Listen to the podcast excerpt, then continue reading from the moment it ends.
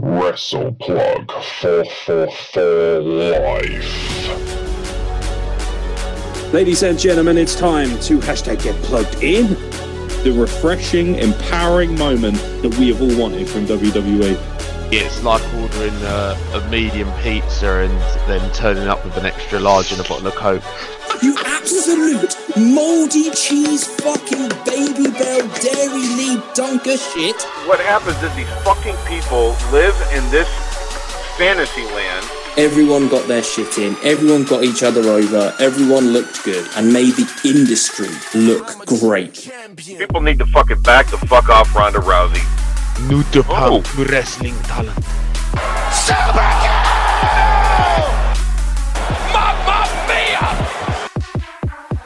Ladies and gentlemen, boys and girls, children of all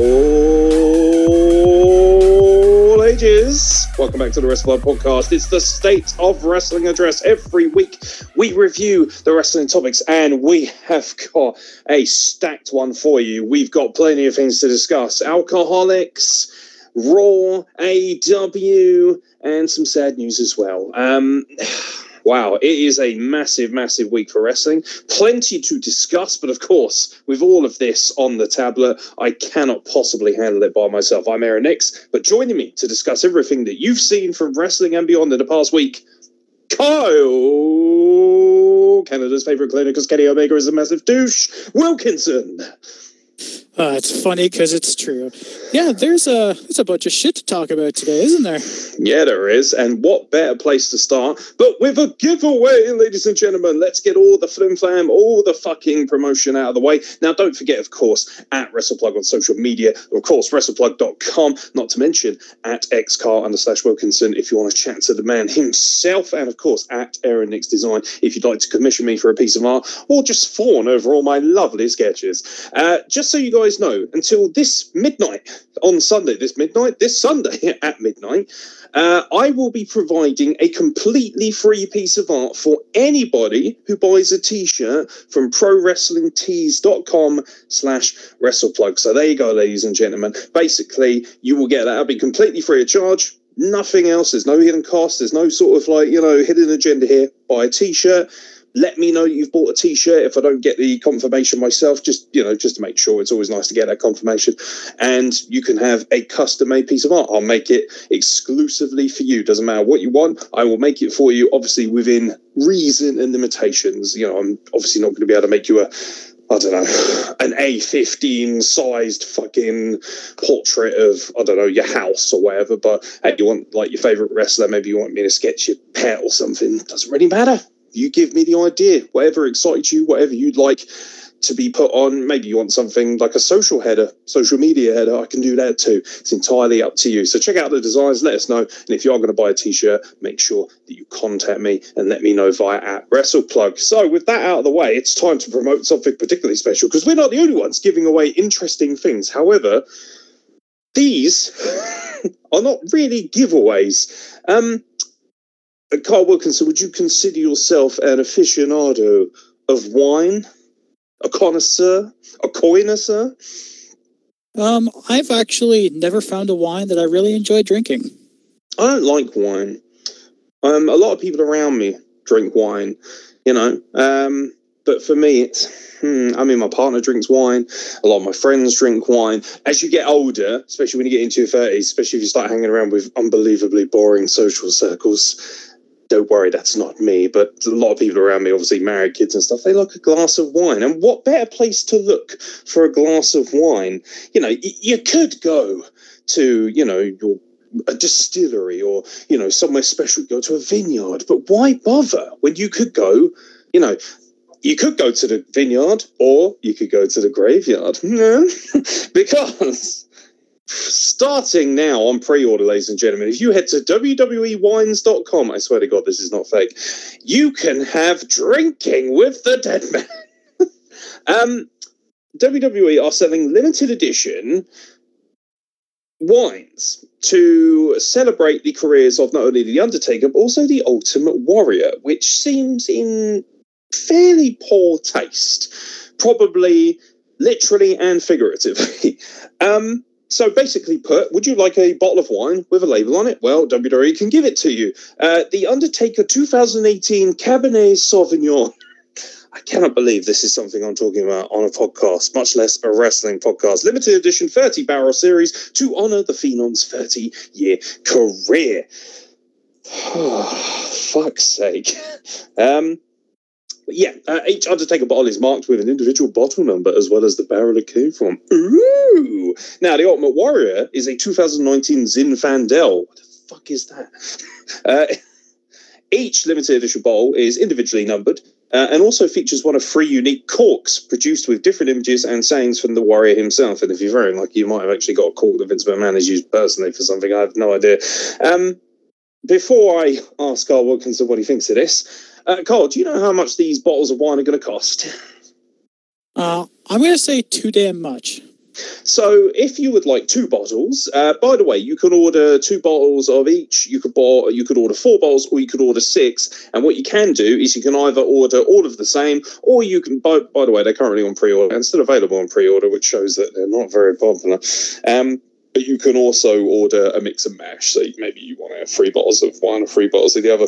Now, if you order two bottles, it will cost you the portly sum. See what I did there? Port. Sorry. Uh, there's plenty more alcoholic puns coming, so get ready, ladies and gentlemen.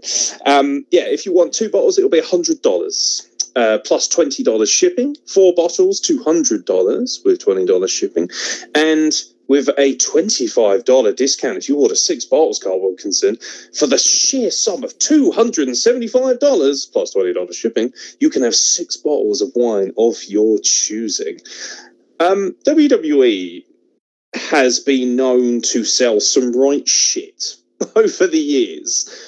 This is something else entirely. And as somebody who is surrounded by wine aficionados and people who I'll put it in context for you before I let Kyle have at it. hundred dollars for two bottles of wine. Now I'll go out and buy my partner a bottle of wine.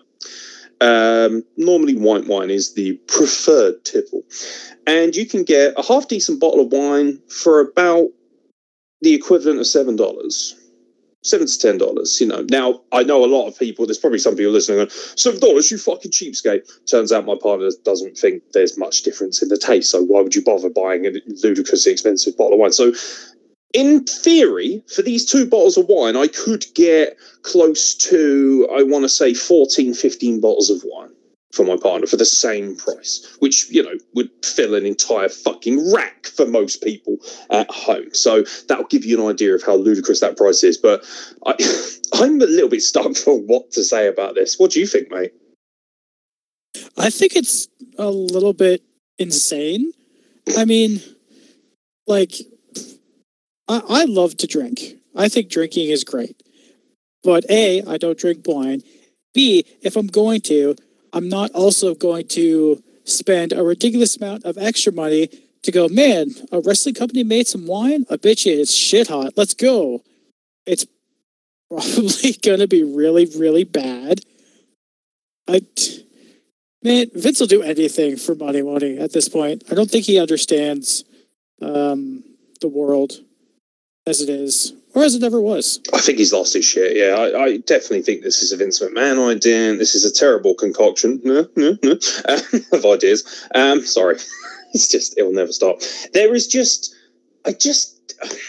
I, I, it's so ludicrous. I even find it hard to take the piss. Price notwithstanding, I expect that from WWE. Of course, they got to fucking price people out on the market. I mean, six bottles for three hundred dollars like close enough. Holy shit. Three hundred dollars. That's about two hundred fifty quid for our English listeners. Um, fuck off. it's just a ridiculous amount of money. I I I know people who bought secondhand cars for that. like, albeit not very good ones, but they have. Like, I think of all the things I could buy. You know, and let's be honest, right? Most people I know who drink wine can go for a bottle just like that. Nick Payne's missus, for instance, I'm pretty sure she can get for a bottle just like that. My partner can get through a bottle just like that. Um, you know, loads of people. Wine isn't something that you just have half a glass of, and if you do, it's one big ass fucking glass. Um, but I just I don't know what else to say. It's ridiculous, but it's also kind of amusing. Um, also, the fact that they're promoting what now the Undertaker thing, good idea. You got to celebrate the Undertaker, especially now that his career is slowly winding up. Although I'm not putting anything past him having another match. I don't trust him at all.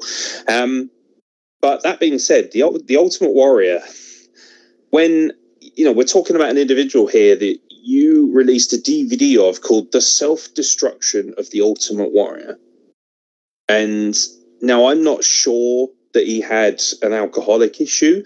I'm pretty sure, just going out on a a whim here, but I think he might have had a slight substance problem at some point. Um, just just putting it out there, rest his soul. Um, but yeah, it just Ultimate Warrior seems like a really odd suggestion. Uh, but you never know. Vince McMahon is very good at raising the bar and being disgraceful. Uh, coming up next week, we'll probably have special five star hotel packages uh, based on the Jimmy Snuka brand. You know, we could have Fucker. those. Jesus Christ. Oh, sorry, sorry, everyone. Sorry. Um, that's allegedly, by the way. Uh, you know, we we might even have some. Um, no, do you know what? I've got others, but they're so horrendous that I think I might actually upset other people. So, um, no, but I'll save them for after the podcast. And hey, if you subscribe to our OnlyFans, maybe you get some X-rated content. We haven't got an OnlyFans yet, but we might do. You never know. Who doesn't want to see Kyle Wilkinson's feet? Come on, man. Would you? I mean, I've would got you a show your giant feet? scar. I mean, I've got a giant scar on my leg right now, so you might not uh, get the Where'd you get that greatest from? enjoyment. Um, I got it from work actually. Yeah. Fucking break, breaking in new boots. There's just like this huge. It was originally just like you know the kind of burn you get from breaking in new boots, but then just kind of turned into a really deep hole. Crazy. Phrasing. Um, just, just the see, you missed a real opportunity. You could have been like, yeah, I was like, you know, fucking trying to tame a velociraptor or something. And Instead, it's like, I was breaking in my new boots. Oh boy. Fair Oh enough. boy. Oh boy, those are those are not real boots. Um, it's fine. It's absolutely boots. fine. It's not canon. Um, so yeah, that's that's that is what it is. Fair enough. Fair enough. So Kyle, but hey, Scar or not, Kyle Wilkinson is more than willing to whore himself out for money, and so am I at this point. Believe me.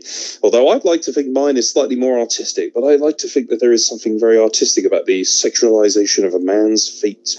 Do you wonder? I wonder actually. This is. I'm curious. Let's just run off on a tangent for a minute. So, women's feet are very popular, aren't they? Particularly on like kink sites, you know, OnlyFans stuff Yeah. like that. Do you think that women look at men's feet the same way? Because every partner I've had has looked at my feet, you know, and I actually have. This is weird for me to say, but I actually think I have pretty decent feet. They're in pretty good nick. You know, I look after my feet. I don't just kind of like, you know, some men clearly just don't cut their nails or whatever. I look after my feet. I don't have a fucking pedi or any nonsense like that. But you know, I, I clean my feet properly and give them a good scrub and all that sort of nonsense. But I cannot imagine anyone paying hard-earned cash to see a man's feet. Do you think there's some woman slapping the disc, giving it the old DJ spinner to someone's feet? Oh, 100%.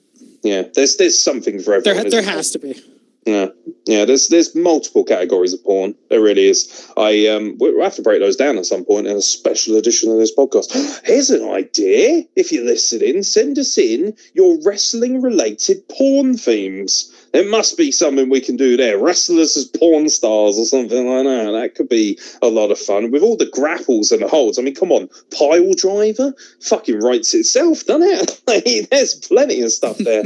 I reckon half of these names could be reappropriated to make some sort of porn company. I mean, hell, I mean, didn't WWE accidentally copy Brazzers with the uh, submission sorority? so, you know, enough said, really. God, I have way too much of a good memory for absolute garbage. Now, speaking of absolute garbage, let's start off our week of coverage with WWE Raw. So uh, I Oh. know that you watch WWE Raw, which is why I want to get into it because I'm not sure how much of the rest of the week's content you've seen. And of course, we're recording this on a Thursday night, so uh, SmackDown, I'm afraid, will have to wait. Oh, boo hoo hoo! So unless Alexa Bliss gets naked, you won't be getting much content on that. And my God, if she does, you're getting a lot of content.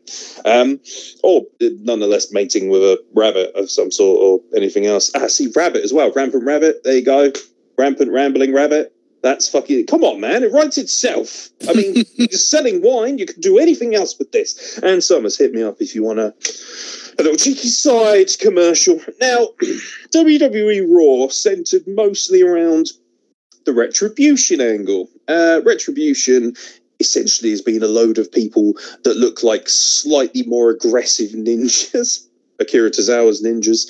Uh, so very, very strange that you would have both uh, running parallel because it's very easy for people to take the piss. But the whole idea of retribution is that, let's be honest, it's the Nexus, but with hoods in it. That's what it is. You know, um, and very much in the same premise because it seems like they're using, well, we already knew this, but they're using a lot of NXT's.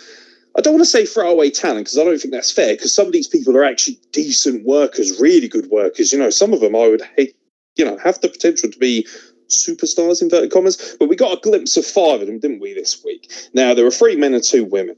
Um, the women, luckily for them, at least for now, didn't get given names.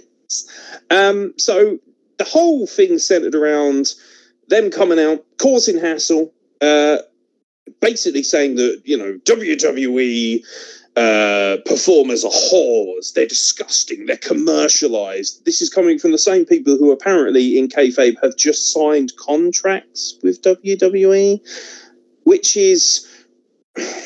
I mean, I could poke an army of holes through this already, and this is the biggest problem here. I like logic and I like continuity. Now, anyone who's anyone recognized the majority of the talents that were being used on this role. For instance, Mia Yim, on the microphone. I think that was pretty feckin' obvious, particularly with the hair color, don't you think? Uh, Mercedes Martinez. Now, the other three were Donovan Dijak. That was pretty obvious. Uh, he was the first one I kind of spied. Um, Dio Maddin, which is quite cool. That, that's a weird. That's a weird one for me because the last time we saw him, he got the shit kicked out of him by Brock. Yeah, and And also he was nice just- guy in a suit on commentary. Yeah. However, if anything, he's probably got the built-in storyline to come back and have a go at it using that, which would be quite cool. Um, the other individual was somebody who I love ripping the shit out of, and Aaron Cruz. I know you're listening, my good brother Jack, who is a pro wrestler like myself. Um, he will love this. Shane Thorne was the other one, the dirty little rat-faced hacker. So. Um, Who's that guy? I don't think I've ever heard of him. no, Is it's it some good? fucked, I don't know, some scrub from I don't know New Zealand, Samoa. Nobody gives a shit. Oh, sounds like a shitty place. Yeah, uh, Samoa isn't. No, Samoa's lovely. And please don't come for me, all of the islanders, because yeah. Plus, I look like an islander, so I got. I love Samoa, by the way. I love watching their rugby team. Just they're not very skillful, but they're incredibly violent. It's a bit like watching that shitty ice hockey team that starts the best fights. You know, And they- they're not going to win the games, but they're damn sight more entertaining than the majority. Um, so yeah, Retribution versus the Hurt Business, and this went back and forth all night and ended with the main event. And of course, we got a big old clusterfuck at the end. Drew McIntyre comes down to save the day, gets RKO by Randy Orton. That's a kind of running theme, quite quite a good rivalry in itself, to be honest. But Retribution, you know, there's no win. Surprise, surprise. Um, before I ask you what you think, I absolutely must get to the names of these guys. So they named the three men who wrestled in this main event, and I cannot believe Shane Uh, Thorne they main they evented sure did. They Shane, sure did give him some names. Shane Thorne main evented Raw. Talk about I low rent. I'm not. I still know who about this is. Like, it must, must be must be pretty decent, I guess. You know. Um, no. So um, yeah, so their names are so Dio Maddin is now called Mace. Fantastic. Uh, Shane Thorne is Slapjack, which is quite appropriate, I think. Don't you think that's hilarious? I swear to God, Slapjack. Are you kidding me? He's basically named after the one geezer who faps over him in his basement. Unnecessary. Oh, I cannot believe it. Jack, I cannot. Jack's going to lose his shit over that. Literally, my mate Jack is his biggest fan. He thinks he's the bollocks, and they've named him Slapjack. I cannot believe it. Um, and um, Donovan Dijak is um, uh, cosplay of Bane from Bat. I mean, sorry, he's a T-Bar. T-Bar is what he is. He may as well be called T-Bane because the state of it. What the hell happened? Have they put a voice modulator on him, by the way? Ugh, what you need to understand is I'm going to kick your ass. it's like, this He would merely- work. He merely adopted the voice changer. He did. Like, what the fuck happened to Dijak? He, I thought he had a lot of potential, um, but apparently WWE has decided fuck you. And also, the one thing that sets Dijak apart, right, his insane athleticism for a man his size. What do they do? Have him come in and do a load of standard brawling. Come on. Um, what do you think about Retribution, mate? You watched Raw. What did you think about everything that unfolded throughout the night? The brawls backstage and ultimately the main event, which just ended in a big old clusterfuck DQ finish. Uh, I'll be honest. I gave up on Raw at some point. When did I give up? I don't know because Raw was just it was objectively bad. There, I, I don't. Like, you I like the wrestling. use of the word objectively? wrestling is the most subjective thing in the world. Here it is. I I, th- I think that's incredibly safe and fair to say, but I can't think of a single person that could find a single good thing about what happened on Monday. This retribution stuff is ridiculous. Why is the Hurt Business like the front line against them? Because aren't they supposed to be a heel team? Retribution is also obviously a heel thing. I'm not going to call them a team. I'm not going to call them a group. I'm going to call them um, just a bunch of people I'm really sad for because they're all great. And now they're stuck with this shit. You know, Vince is just fapping in his office. He just loves the, all of this. Ugh. What else happened on Raw? Vince has just seen Batman, though, hasn't he? You can tell he's Uh, just seen Batman. He's like, that Bane guy is money. Hey, Dojo, put this mask on. Oh my God, it's uncanny. Now get out there while I fap over some $300 wine, you son of a bitch. Like, just, the whole thing is so fucking disturbingly mundane, is what it is. Like, and also, did you see their entrance? So they didn't have music, but they had like retribution, cheap retribution graphics just blasted everywhere. So the Thunderdome turned into the Epilepsy Dome because you were like, Jesus Christ, like the amount of retribution signs. It just, the whole thing was dumb. Now, the match actually wasn't bad. I will say one thing the reason the Hurt Business are up against them, it, obviously, it is dumb. They're a heel group, and they still maintain that by attacking the other black guys, which seems to be their gimmick, which is very strange. Like, we're going to beat up all the other black guys until they join us. Okay, fair enough. I mean, works for me. I gotta say, I kind of like them. I love the suits, you know. I love the style. I really love Bobby Lashley. I think he's found himself uh, the right place to be because he's got the mouthpiece at MVP. Uh, he's got good backup in Alexander and you know Benjamin. Obviously, they're a bit jobbery mid card at this point, but hey, they're good as like you know numbers. And if you get, I honestly, I'm surprised they haven't put Ricochet in this group Yeah, You know, just chuck him in as well and make him a legitimately cool faction. You know, I, I think there's a lot of potential there. And let's be honest, mate, we could do with a bit more love for black wrestlers and black culture right now with what is going on because, frankly, it's a fucking joke. Don't get me started on that fucking horseshit. I may make mention of this uh, later on at the end of the podcast, but Jesus Christ, like, you know, like you say, the Hurt business or the Hurt Locker, which I assume was taken by the movies. I mean, Um, yeah, I was gonna say, isn't that wasn't that a movie that was? It is. It's a good one, isn't it? Not. I'm, I, told it's quite good. I don't good. think I liked it. Oh, okay. I'm told it. it's quite famous. Isn't it like a kind of sort of modern day warish film? I don't know. Um, I don't know. I haven't seen it. Uh, I've kind of I haven't really done a great deal to be honest since March, other than churn out a shit ton of artwork and play a lot of video games. Um, yeah, 2020, ladies and gentlemen, great fun. Yeah, I just for me, there's there's hint like anything in WWE. There are hints that it could be good, but they are completely snuffed out by the hilarious inadequacy of the storytelling and the storylines and the creative. The creative is shit, you know. And also, they seem to have an a finite amount or an infinite amount, should I say, uh, of individuals to attack people with. You know, like, and also it kind of tied in. So obviously, Drew McIntyre got injured again. Well, you know, the, the running storyline is he's got a broken jaw, which is just what you need when you're wrestling Keith Lee. and then getting attacked by Randy Orton, the most dangerous man on earth. So what I love about this is the inconsistencies because what you've said is that these guys are kind of a you know retribution are a kind of vigilante mob so why would a vigilante mob who are speaking about the oppression and commercialization of wrestling sign a contract with the world's biggest corporation and their excuse for this on commentary fantastic work as always by uh you know jerry lawler was that Yeah, why way, was he even there? yeah, I was going to say I don't think I don't know why Samoa Joe wasn't there, but that was a fucking terrible decision as well, and did not help matters. Jerry Lawler and Byron Saxton are having a fucking white off on that commentary table. It's disturbing.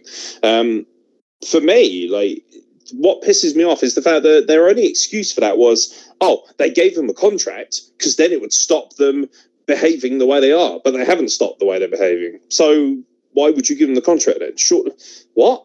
it makes no sense. That first of all is your first hole of logic, you know, and consistency, along with the fact that they're out here saying that they're anti-corporation, acting as part.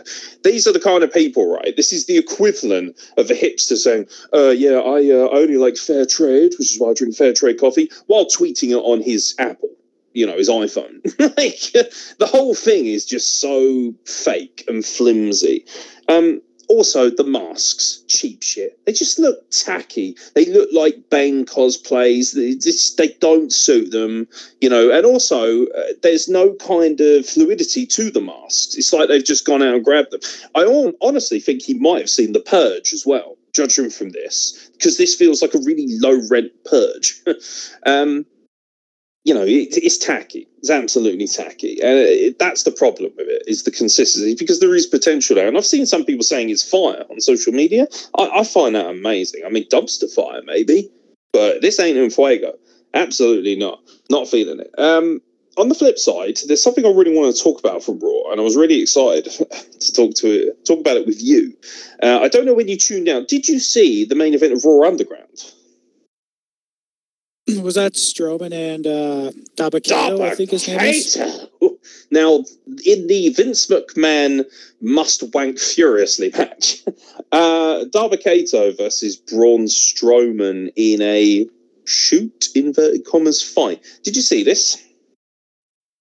No, um, I tuned out after. How could you not watch this? This was hyped to shit. It was on the KO show and everything.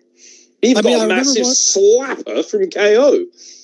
Yeah, the only. uh I think the KO show is where I stopped watching because That's I just surprising. couldn't. That's normally where you start watching. No, I- like after like uh, after that, I'm like, you know what? I We'll just just leave it on a high.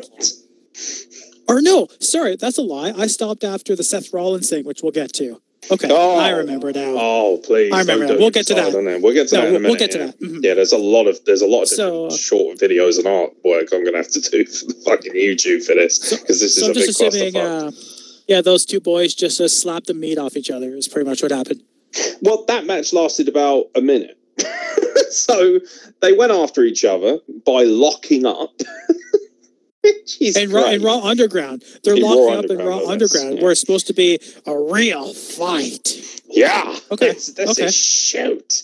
Uh, by the way, this is the worst that I was willing to give it an opportunity. And there are some bits of it I'm really loving. I will mention those in a moment. But ultimately, this is a really shit knockoff of Josh Barnett's Bloodsport, isn't it? Come on, have you ever seen that indie show? It's a fantastic show. They get guys like Timothy Thatcher, Matt Riddle, Suzuki, obviously, when they're available in the indies and they go for shoot. They got Killer Kelly on this year's one, or at least the next one coming up, which be pretty sick.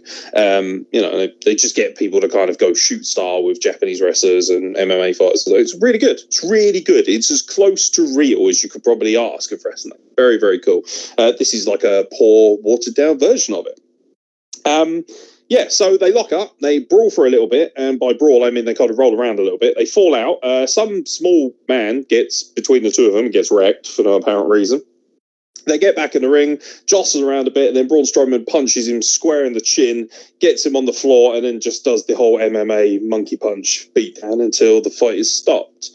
Uh, Dabba-Kato looked really good until the actual fight. You know, they hyped him up well. I like the fact they brought him out on the main stage of Raw. You know, it was a, an opportunity, and Dabba-Kato size alone, I actually like his look and I like the way he talks. And I think he's got an opportunity here to step into the role. And also, he's not your conventional big guy. You know, he's a little bit, obviously, he's not fit, but he's slimmer in he than the average big guy. He's not like humongous to the point where he can't move or anything. He's got a bit of movement about him. I'm curious to see what he can do. Uh, there's no real shame in losing to Braun Strowman, even though nobody really cares about him and they clearly have no idea what to do with him right now, which is even more amusing, uh, especially now that you know both of both him and Bray Wyatt had to suffer the indignancy of getting in the way of uh, Roman Reigns' return. But yeah, th- it's a shame you didn't watch it. I highly recommend checking out, if nothing else, for the amusement of it. Now, I will say one thing because if you were watching earlier, you might have seen a little bit more of a run around. Did you see um, Arturo versus Ziggler? Um, I might have, I might have. That seems very familiar. It was phenomenal. I have to say, like uh, somebody who likes their MMA and has done a lot of grappling in the past, jiu-jitsu and stuff like that, I really love that. They two amateur wrestlers basically proper going full amateur. It was almost like they actually tried to tap each other out. And this is why the reason I want to bring it up is, you know, it's a throwaway thing. Nobody's going to remember it, even though I thought it was quite good. But the reason I brought it up is because that right there is the template of what this should be. Guys who have legitimate back, you think about it, right? They had Aleister Black and KO laid out, didn't they, a couple of weeks ago? Aleister Black is made for this. The guy is an MMA expert. The guy is a kickboxing extraordinaire. Have you seen his kicks? Like he's so good. He's so sick. And they're like, yeah, whatever. Just put a, you know, Captain Jack Sparrow thing over his eye, and away we go. Like, don't get it. But you know, and that's the big problem here. You've got people with so much potential, you know, and so many of them have kind of fleetingly tipped up on this. For instance, Shayna Baszler would be so exciting on this, especially when she squared up to Dabba-Kato, which fucking aroused the shit out of me.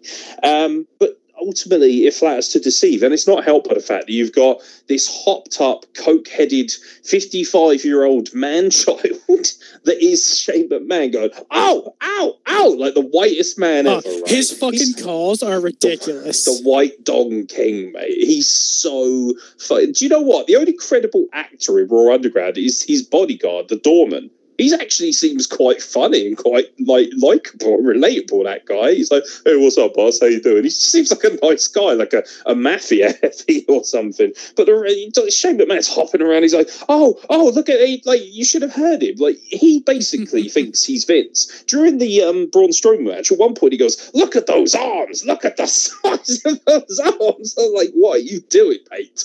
Shut up!" Like he's the worst MC. They've also got a interviewer of sorts now as well. This very beautiful looking black lady was uh, interviewing the gentleman, which obviously I appreciate, and it's always nice to have something good to look at. And ultimately, she's actually quite good at her job as well. And obviously, with Renee Young leaving, they probably need to bolster their backstage interviewers a little bit. So this works for me. But the thing is, it's Raw Underground, and you've got an interviewer. it's like, you know, you join us live at Raw Underground. Like, you wouldn't get, like, I don't know, fucking whoever. Like, you wouldn't get Jim Ross commentating on bare knuckle boxing in a fucking barn, would you? You know, it's that kind of thing. Like, it just doesn't really make any sense. So, why would you have it here? Like, it's classic WWE. They overproduce everything. That's my biggest problem with it. Um, on the flip side of Raw, something you, I think you wanted to talk about, and you did briefly mention, was of course the the Mysterio angle continues to rumble on with Seth Rollins. Um, I have been, I've gone very Mike and Ike with this. In the sense of not, although I could do it as Mike and Ike to be honest, uh, or Mike and Vikes as Archer likes to call, which is Candy and Viking. Um, which I'll need after watching Raw this many times. Sometimes it's been brilliant, hasn't it?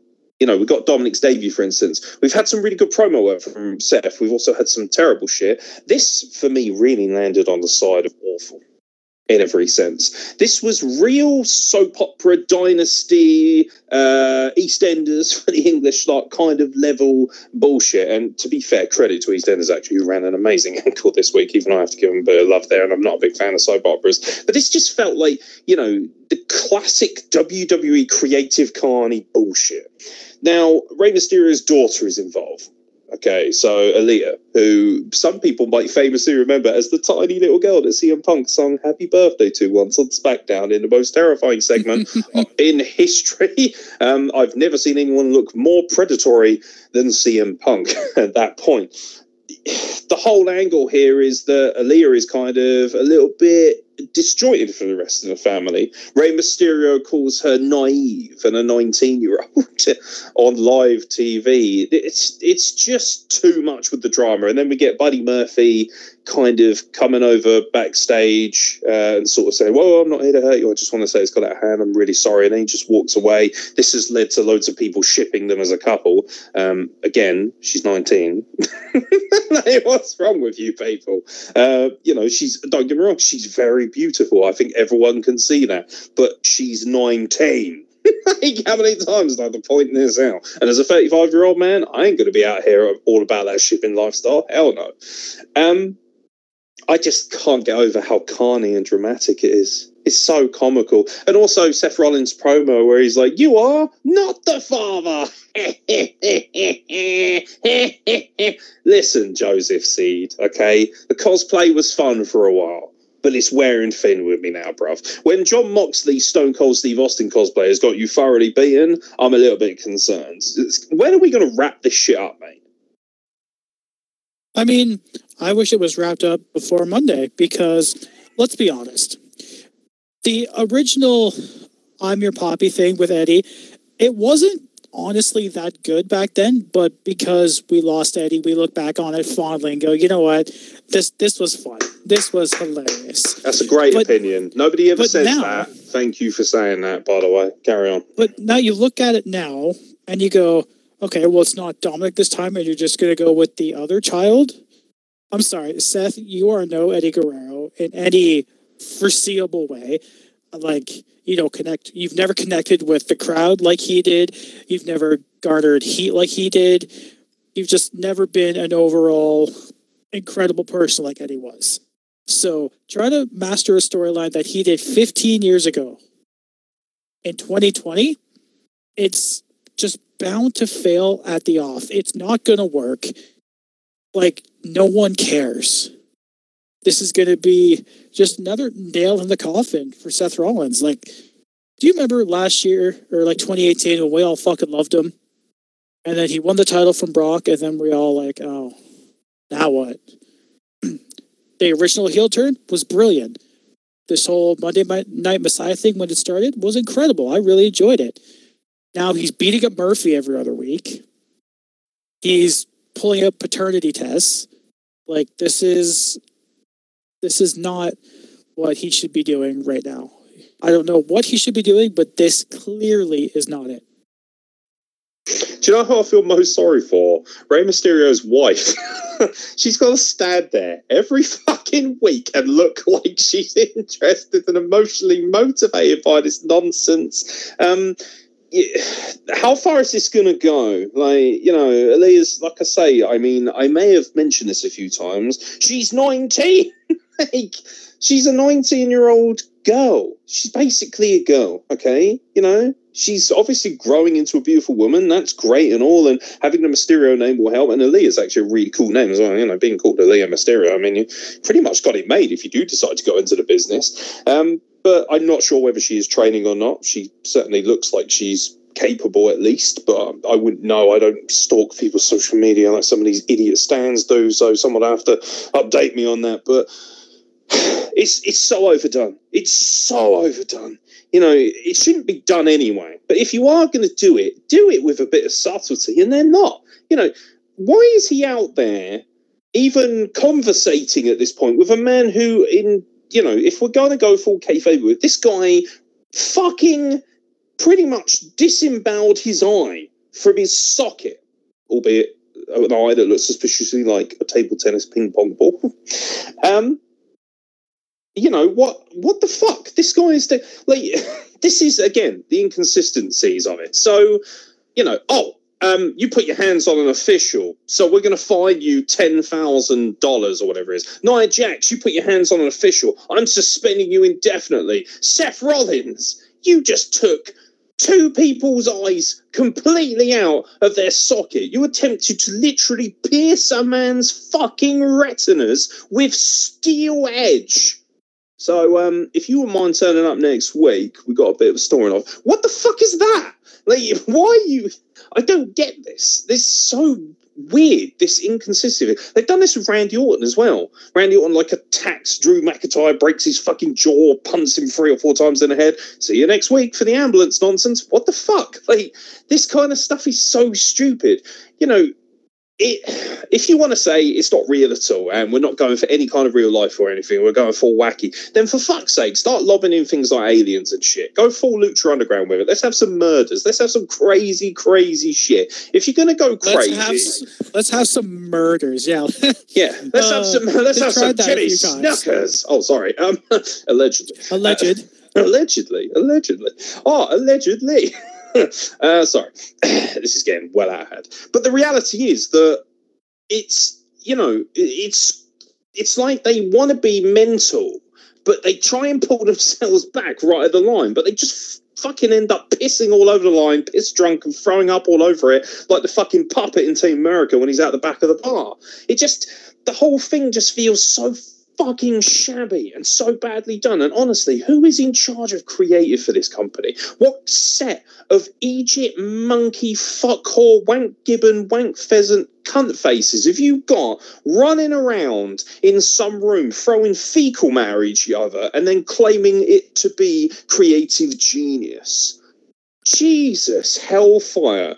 I took writing as a degree ultimately probably not a great idea long term. Really helped me out creatively, hasn't helped me out financially in work. I'm happy to say that. Anyone who knows me knows that. But one thing I'm really I really pride myself on is the creative ability and also somewhat the eloquence when I'm not losing my shit on a regular basis on this podcast. I'm able to speak to a reasonable degree, I like to think. And when I watch stuff like this, I just honestly, I just furrow my brow and I feel like I'm going to have a fucking stroke or something. I feel like I'm smelling toast while I'm watching this stuff because it's just so unbelievably tacky and stupid. I've got to be honest, right? Because I didn't take Raw seriously, I semi enjoyed it. Now, I did have the luxury that you didn't of being able to just skip through it at leisure. So it was much easier for me to go doom, doom, doom, and just keep fast forwarding through with the mouse clicks. But that being said, this is not good. And this angle just keeps going on and on and on. And it's getting, it, it's got a bit of a feel of the Kenny Omega Hangman Page stuff that we have on AEW right now, where you just think, uh, is this actually going to end? Or you just going to run this out for years and years? Coming up in the year 2029, Seth Rollins versus Aalyah. like, you know, it, it just doesn't seem to have any end in sight. And I don't care at this point. The only thing that's got me intrigued is maybe that Buddy Murphy's going to come out of this a bit stronger. Because I feel like that's a guy who can actually talk reasonably well. And he's a world class wrestler and athlete. And he looks incredible. I mean, he just looks so good. He's rugged. He's got an amazing body. Lose the fucking one name. What's his name? Murphy or Buddy? Is it Buddy or Murphy? I, I don't know. I don't care. Um, Uh, it's what- Murphy, if I remember correctly. Murphy, Murphy's Law, uh, which, by the way, is a really good name for a finisher. But ultimately, lose the name, repackage him a little bit, Having come out of this, maybe having him turn on Seth, get a couple of big wins over Seth. You know, that's great. But last year, like you said, Seth Rollins was the guy last year or the year before last, and now he's reduced to, hi, I'm the guy who gets involved in the family drama storyline horseshit. This is the stuff that you know, it wasn't great back in the old Attitude era when they did it, but at least it was done by the idiots, wasn't it? You had the McMahons getting involved. You remember, you know, Shane versus Vince at WrestleMania 17 over Sweet Zombie Linda? you know, Oh, was. when she got up and kicked Vince square in the dick. Yeah, but and Vince and Vince had to open his legs a bit more because his legs weren't spread eagle enough, and you could see Linda just going, "Vince, spread your legs." it's just so funny. But you know, at least back then, you kind of laughed and found it funny because it wasn't the really serious guys; it was the idiots, you know, or the mid carders or the the silly, funny characters with it. You know, Val Venis getting his dick chopped off by Kaientai. That was funny because those guys were part of the comedic bit. That's what makes the difference. Because I hear so many people in current wrestling, you know, fashion saying, "Oh, fucking, you had this bullshit back in the Attitude Era." Yes, you did, but it was done by the bullshit people, not the serious talents. This is Seth Rollins, ladies and gentlemen, the guy who beat Brock Lesnar twice, I believe, for the Universal Championship, and here he is mocking paternity tests. What the fuck? Like, why am I supposed to take this guy seriously? And like you say, it's another fucking hammer down blow on his career. He, every time he builds himself up, they do something to completely fuck him. Beating Brock Lesnar wasn't an issue. The problem was when he beat Brock Lesnar twice, pretty emphatically as well. And I think one of the big things that really pissed people off about that as well was the fact that he just then spent most of his time on the internet whinging like a little sad twat. And that just kind of wound people up. They were like, oh, okay, so you're not actually the relatable hero that knocked off this monster that we all got pissed off with. You're actually a massive narcissistic dickhead, just like most wrestlers are, to be fair. So, you know, it is what it is. Um, a few little side notes on Raw. Zelina Vega, number one contender for the Women's Championship at Clash of Champions, which we're going to preview near the end of this show. Uh, you happy with Zelina Vega getting a title shot? I know I am. I mean, yeah, that's pretty cool. I mean, she's been you know, a manager forever. I don't think she wrestled that much down in NXT at all. Hmm. So it's I think it's actually pretty cool. She get it's the biggest thing for me is that it's a fresh new challenger for Asuka. I expect Asuka to win, spoilers, but it's still a cool, interesting matchup that we haven't seen before, which is something that uh, I think the women's division desperately needs. Yeah, credit to them, actually. The women came out of this looking really good. the one thing that actually does look quite good right now is the women's division. You've got Sasha and Bayley absolutely whipping ass over on SmackDown with this incredible angle. And you've got uh, these women putting in a shift. Also on the tag team side of things, by the way, Zelina Vega, she's so fucking hot. Sorry, Aleister Black, please don't keep my head off or take one of my eyes and then replace your old eye with it because I feel like that's something you might be able to do.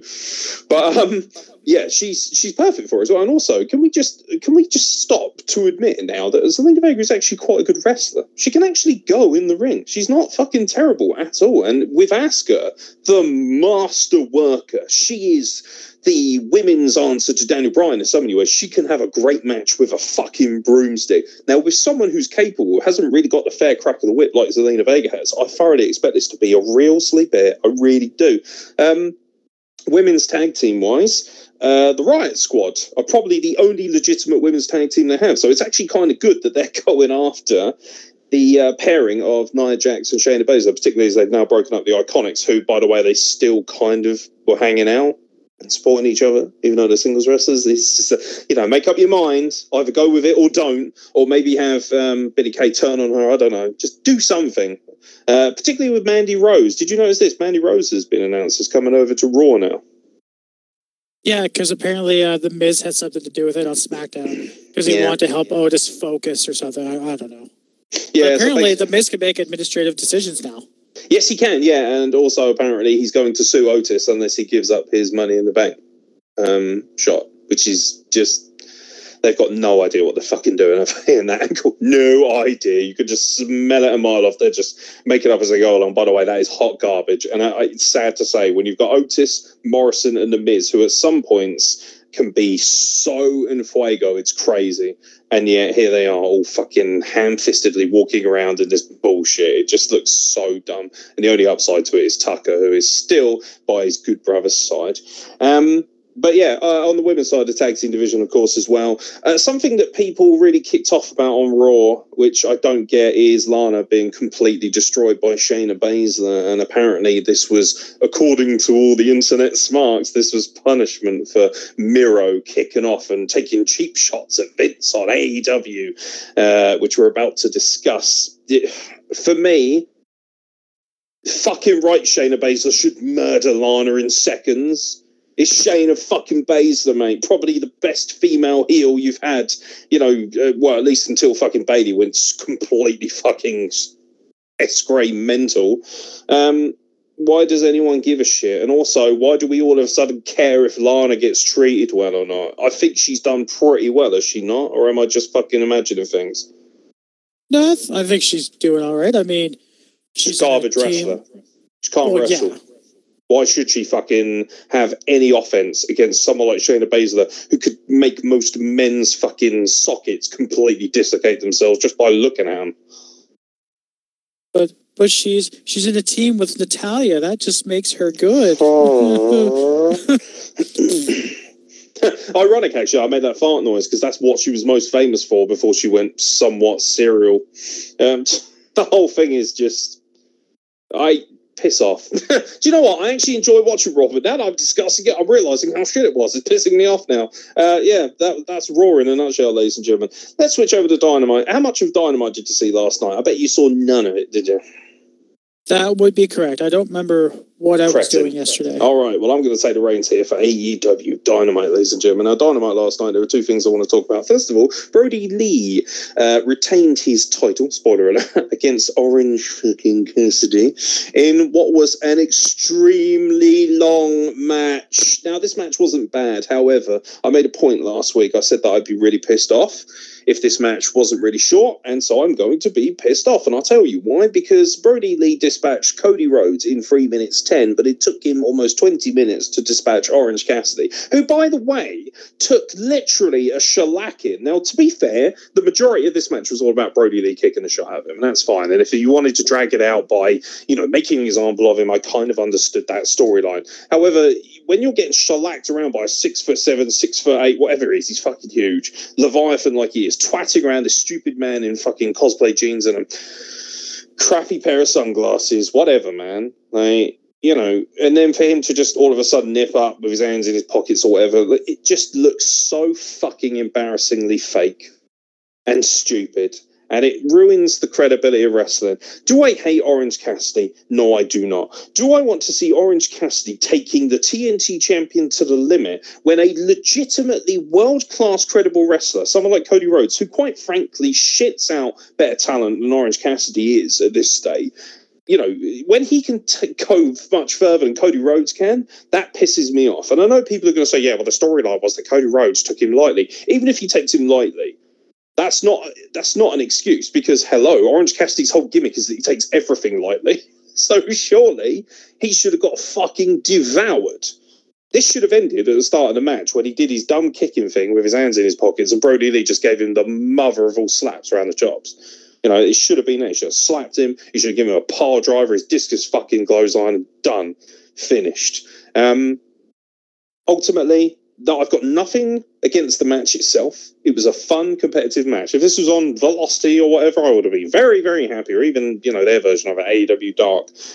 But it's your TNT Championship. You hype this match up. And with some matches being changed on short notice due to COVID 19 related issues, this really was kind of the the main thing that you were selling Dynamite on because we didn't really find out about the main event until the night, so to speak.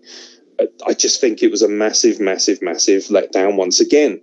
Uh, one thing I did enjoy, however, uh, I don't know if you've seen this, was Brodie Lee's promo afterwards backstage. So Brodie Lee spent the entire match, by the way, abusing John Silver, which is now my new favourite thing in AEW. Uh, John Silver kept getting up in the apron, and Brodie Lee just kept slapping him off of it. like, Get down! What are you doing? like he's some sort of dumb dog.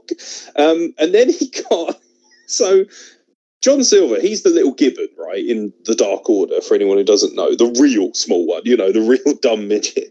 And he, he's holding on to Brodie's TNT championship. He gets up on the apron and Brodie's like, show him, show him the fucking belt. So he like holds up the belt. And as he does, Brodie goes, now get off and just shoves him onto the floor again.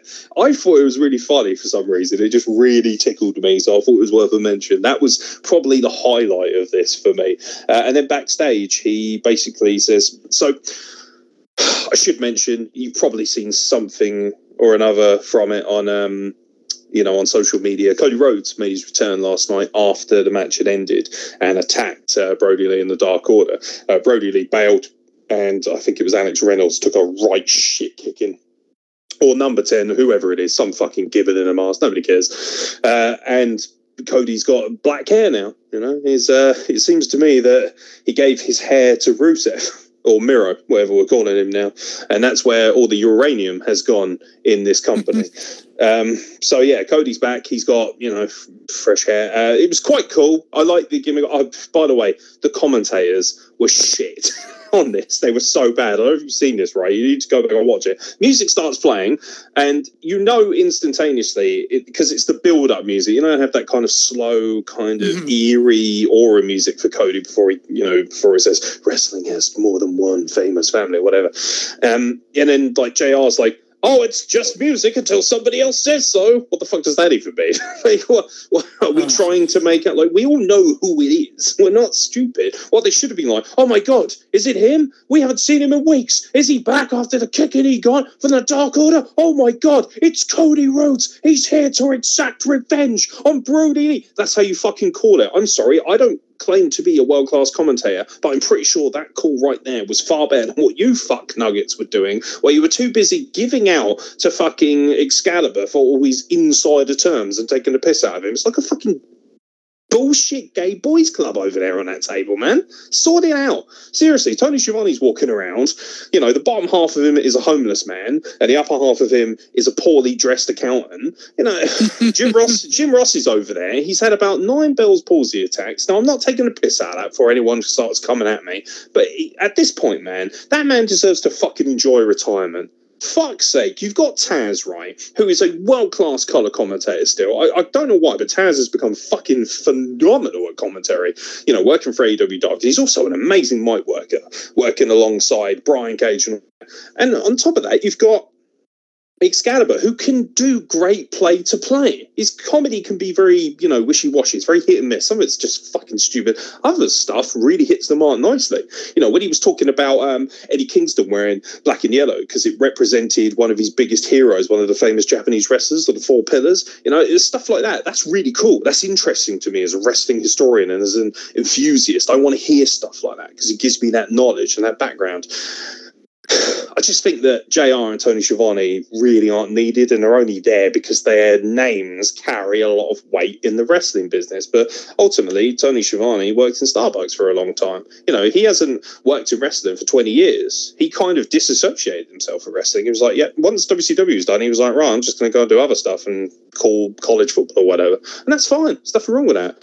But it shows, you know, it, it's very tacky. And also he, he fucking gets really whingy on social media all the time. And that's another thing that really pisses me off in wrestling when wrestlers and wrestling personalities get fucking all defensive and leery on twitter because somebody made a joke at their expense or they didn't get something. It's like shut up. Like you, you're very privileged. You get paid a lot of money to sit there and talk about a predetermined sport you know don't complain about that and be more fucking appreciative of the people who want to interact with you online. It's as simple as that. And I really appreciate Mike Bennett, by the way, uh, coming out and saying that on Twitter recently. He's um, really led the way in how you should fucking represent yourself as an individual, particularly when you have a bit of clout. You know, when you have people that follow you, people that look up to you, people who stand you, fucking hate that word you know, those people deserve a little bit of respect. No one's saying you have to suck their dick, but don't just get pissy every time they tweet something that doesn't sit well with you, you fucking whingy tart. Honestly, it bores the shit out of me. You know, go into your lovely five bedroom house or wherever you live and enjoy a fucking bottle of, I don't know, Undertaker's Sauvignon. like, whatever, man. Stop fucking whinging. It bores me. But yeah, um, Brodie Lee cut a promo after all this and after that massive rant where he um, insinuated that he wanted a dog collar match with Cody, which I'm very excited by the premise of. Uh, he also said that he was sick and tired of Brandi Rhodes posting thirst traps and calling him daddy on the internet. Which was arguably the greatest line I have ever heard him ever come out with. I was so happy. This was by far his best promo I've ever seen. And he still found time to beat up John Silver again during the promo, which is just incredible. I, I do just need to say though, I think Brodie Lee, Mr. Brodie Lee is the only one complaining about Brandi Rhodes putting up thirst trap photos. Uh, yeah, because she is so hot. She might be a terrible wrestler, an annoying personality, but she is beautiful. Um, personally, I think that should be a storyline. I think that would that's the Cardi storyline we really want, not Aalyah and Buddy Murphy, mate. We want Mr. Brodie Lee going after the first traps and getting drawn in by the honeypot that is Brandi Rhodes. That's the that's where your money's at. Oh, fantastic. Um, I'd certainly buy some fucking bottles of wine based on that rivalry call it, yeah, oh, that's something we could do. Can we? We could have the honey pot whiskey and it could have like a picture of Brodie Lee just like sweating over like images from the internet. just be fucking amazing. Book it, god damn it. That's what I want. That's what I need. I need it. It's money. Um, but yeah, match was fine, but annoyed me this logic of the booking, the inconsistencies, and then of course you know Brodie and Cody. So we'll see how that goes later down the line. Uh, the other thing was the main event for the AEW World Championship. Jon Moxley defended against Eddie Kingston in an absolute banger. I am so happy with this match. This match right here proved the value of Eddie Kingston. He got the best match I've ever seen out of Jon Moxley on AEW absolutely phenomenal. I don't think it's even close. This was a real shellacking. You know, Eddie Kingston basically, uh, what I love, right? Right at the beginning of the show, Eddie Kingston comes out. He goes, "Look at me! Look at the fu- get the fucking hard cam on my face." And he goes, "Where the fuck is the sports entertainer?" You know, he's like calling. He's like, "Where's the sports entertainer? Get out here and look at me." And this gave Moxley right the premise to be the badass that we kind of want him to be, that we want to enjoy more because his music hits and he's not even fucking hesitating. He's like, right, you fucking dickhead. He just comes fucking storming over the barrier, jumps in the ring. You got something to fucking say to me, you pro. There's fire, there's heat there. It feels real, it feels relatable. This is two motherfuckers, two bad, bad motherfuckers trying to kick the shit out of each other. And Eddie Kingston's like, fuck you. I'm from the streets. You're an entertainer. I'm a fucking brawler. I'm a fighter. I'm not even a wrestler. You're a fucking sports entertainer. I'm going to slap your stupid face in, you cunt. That's basically how this whole thing went. And it felt great. And the match played out like that. Didn't like the fact it started with a lock up. That pissed me off a little bit. But other than that, phenomenal match. Eddie Kingston, by the way, chopping him with the same kind of resonance and power that WALTER does. Absolutely vicious. Jon Moxley's chest by the end of it was beetroot red. It was wild. It was pretty much purple. Absolutely wild. They kicked the shine out of each other. And ultimately, Jon Moxley uh, made him pass out with, I believe it's called the Bulldog Headlock, uh, very similar to Brian Kendrick's um, Pirate Lock, whatever he calls it. You know, the kind of raw sort of naked choke, basically a really vicious chokehold. Simple as that, really. Great match. And then there's just the mother of all WCW end of Nitro brawls where, you know, the faces and the heels take turns coming down to knock each other out and just carnage. But I thought that was fantastic, a world class match. And I felt it needed talking about. The psychology of it is so important, but I cannot get over how good Eddie Kingston is. You know, um, Eddie Kingston is a guy who had to sell his boots to stop himself from being homeless just a few months ago. Here he is main event in AEW and getting the best match out of your champion that we've seen. Absolutely incredible. I'm really, not only am I proud of Eddie Kingston, not that he would give two shits, but the fact that he brings so much relatability, so much fire, so much genuine, genuine kind of feeling to his role as a wrestler, because that is him. Is this gritty, hardcore gangster motherfucker who is not going to take shit from people. Eh, That's what AEW needs. That's what wrestling needs, but particularly AEW. AEW, you need more people like Eddie Kingston. Okay, get rid of some of this flim flam. Get rid of some of this fucking nonsense. All these people on AEW that nobody's heard of. We don't care about that. You know, and if you are going to bring those people in, bring them in with a bit of credibility. Because fuck me, this was fucking superb. This was for me my perfect kind of wrestling match.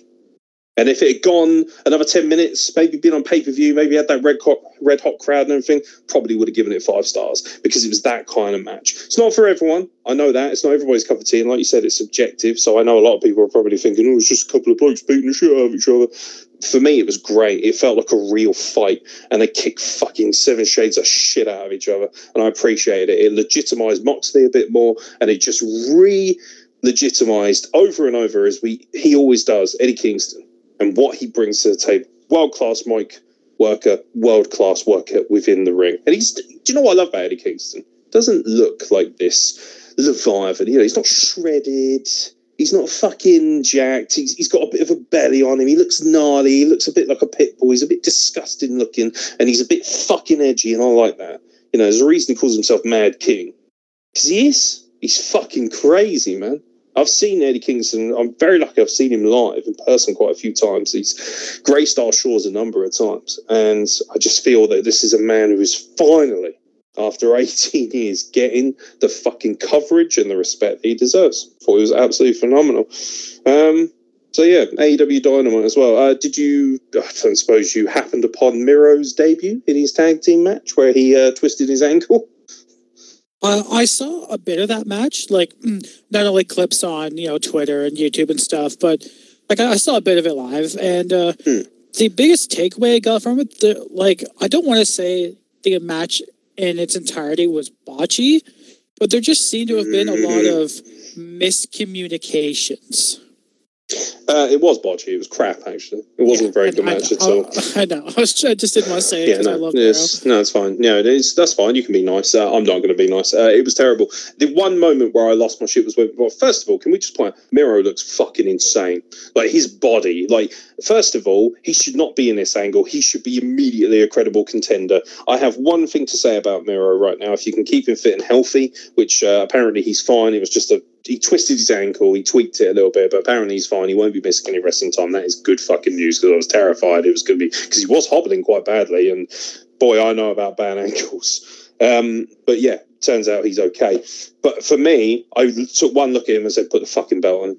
Put the fucking belt on him." He looks huge. His new ring gear is fucking great. He looks so serious and powerful in the ring. Uh, the problem is that it's kind of undercut a little bit by and overshadowed slightly by the whole Kip Sabian being a fucking goober. Now I like Kip Sabian. I think he's funny, and obviously whenever he brings Penelope Ford to the ring, that is particularly exceptional for everyone involved. But I just, it, it just feels like you know how long are you going to because you know, I'm hoping maybe once they get the wedding out of the way that Miro will just move on and just become this soul destroyer because he can talk as well. It's not like he really needs anyone on the mic. And you got to believe if Lana ever leaves, Lana and Miro could really make something special of themselves in AEW. I think they'd have the perfect platform with that uncensored, unfiltered kind of mentality. But yeah, the debut was crap, and I really, really like Sunny Kiss.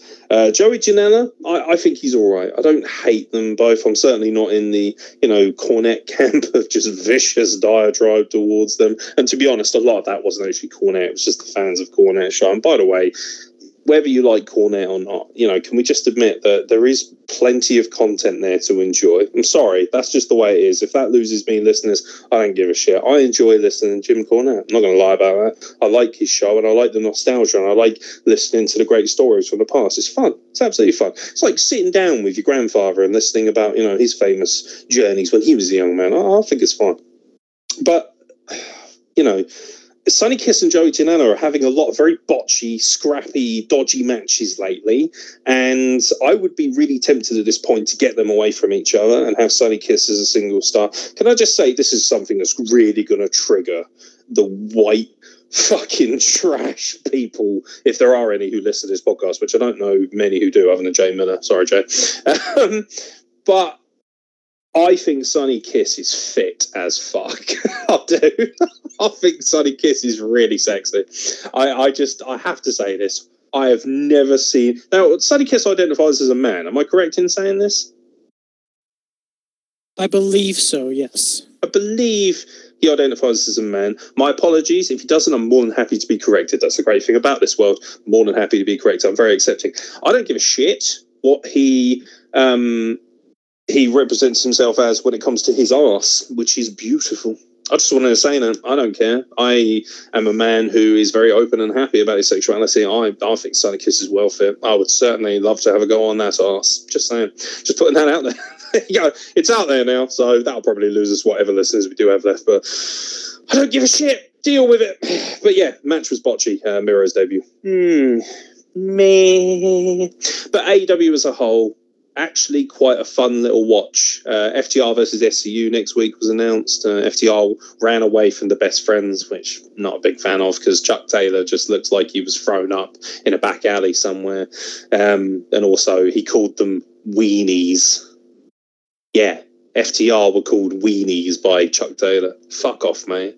But at this point, that's another thing as well. Very much like Miro and Kip Sabian, but Kip Sabian obviously being much more talented for me than Chuck Taylor. Get Trent away from Chuck Taylor. I think Trent actually has a real, real scope as a single star, and we've seen how well he works in every single facet of his career, from WWE to NJPW. There's no reason why he can't do it here. I like Best Friends, and I think they've had some amazing matches, but I don't know how much longer I need to see uh, Chuck Taylor and Trent doing their thing, particularly when Excalibur's like, you got to give the people what they want, and they hug. And literally, about 10 people care about that, mate. I've got to be honest. As much as I love Excalibur, these insider terms are just getting on my tits now. You know, he does it with the Falcon Arrow every time. You know, Hikaru Shida hit it in the tag match. She was like, she's done the deal. Nobody kicks out of the Falcon Arrow. That's funny at PWG. You're now in front of an audience of a million people. Grow up, mate grow up a little bit, yeah? Because you're actually really good at your job. So just, you know, zip it up. get some more tits. It really does. But that was AEW, ladies and gentlemen. Did you get any of uh, NXT, Mr. Wilkinson? Again, just kind of the highlights, just uh, seeing what's what. And there's a lot of good things to come out of NXT this week. NXT looks very good. What do you think about this angle playing on our heartstrings of Tegan Nox? Apparently, tearing her ACL and potentially being out for a year, but I'm hearing is actually a work to build up her angle with Candice LeRae. Uh, I mean, I was devastated when she was hurt the first time. Don't don't do this shit to me again. Yeah, to, could you? If this is a work, which I believe it is, according to all the things I've seen, because they haven't made a big deal of it on the dirt sheets and stuff like that, and they normally would go mad over this kind of stuff. And also, I imagine Tegan would have said something by now on her social media. Um, um, if it is, why just just no, go for a different body part for fuck's sake instead of scaring the shit out of us like that. Um, that being said, looking forward to it. They're obviously building for the next round of matches. We, uh, what do you, what do you think about Kyle O'Reilly versus Tommaso Ciampa? Eh? Eh? I mean, that was pretty hot, but not as hot as uh, Kyle O'Reilly versus Finn Balor. Yeah, and then him calling him out on Twitter as well. Kyle O'Reilly, mate, as the guy. Go, oh, I'd love to see Kyle O'Reilly win the title. It's not going to happen, but I'd love to see Kyle O'Reilly as the NXT champion. I think that'd be fucking amazing, man. This has got a real old school feel about it, hasn't it? Finn Balor versus Kyle O'Reilly. I am so excited. Kyle O'Reilly has been probably my consistently favorite part of the Undisputed Era, not because we share a name and an autoimmune disease, but uh, just the fact that he seems to be an incredible human being just overall. So I'm f- so fucking happy he's finally getting his chance to shine here. Yeah, I'm, very blessed. I've seen Kyle O'Reilly wrestle some amazing people. I've seen him wrestle Kushida. I've seen him wrestle um, Paul Robinson in was basically a street fight. Like, I've seen him wrestle quite a number of people, Chris Ridgeway as well. And yeah, he's just the, the only downside to Kyle O'Reilly I've ever felt is that I didn't get a photo with him at Progressive for Strong Style. And that's because the queue was out the fucking door. It was free to meet him and get a photo with him. Uh, him and Trevor Lee, the um, the uh, who at the time was a TNA superstar. um, but you know, yeah, no, it just he's so good. He's so good. And the one thing I do like about this company is the way that they're building up people who you wouldn't necessarily build up. They built up Shotzi Blackheart really well. She's she had an amazing match with Io Shirai last week, you know, and they seem to kind of be going in the right direction with her. They've got this weird Gargano household thing going on. it's very strange, but I kind of enjoy. I like it. I, I know I'm in a minority. I've seen a lot of people shitting on it. I actually think it's quite funny. I think it's quite fun. Like I like the idea of these two like almost psychotic partners, you know, talking shit like they are. It works for me. I enjoy it. But yeah, I.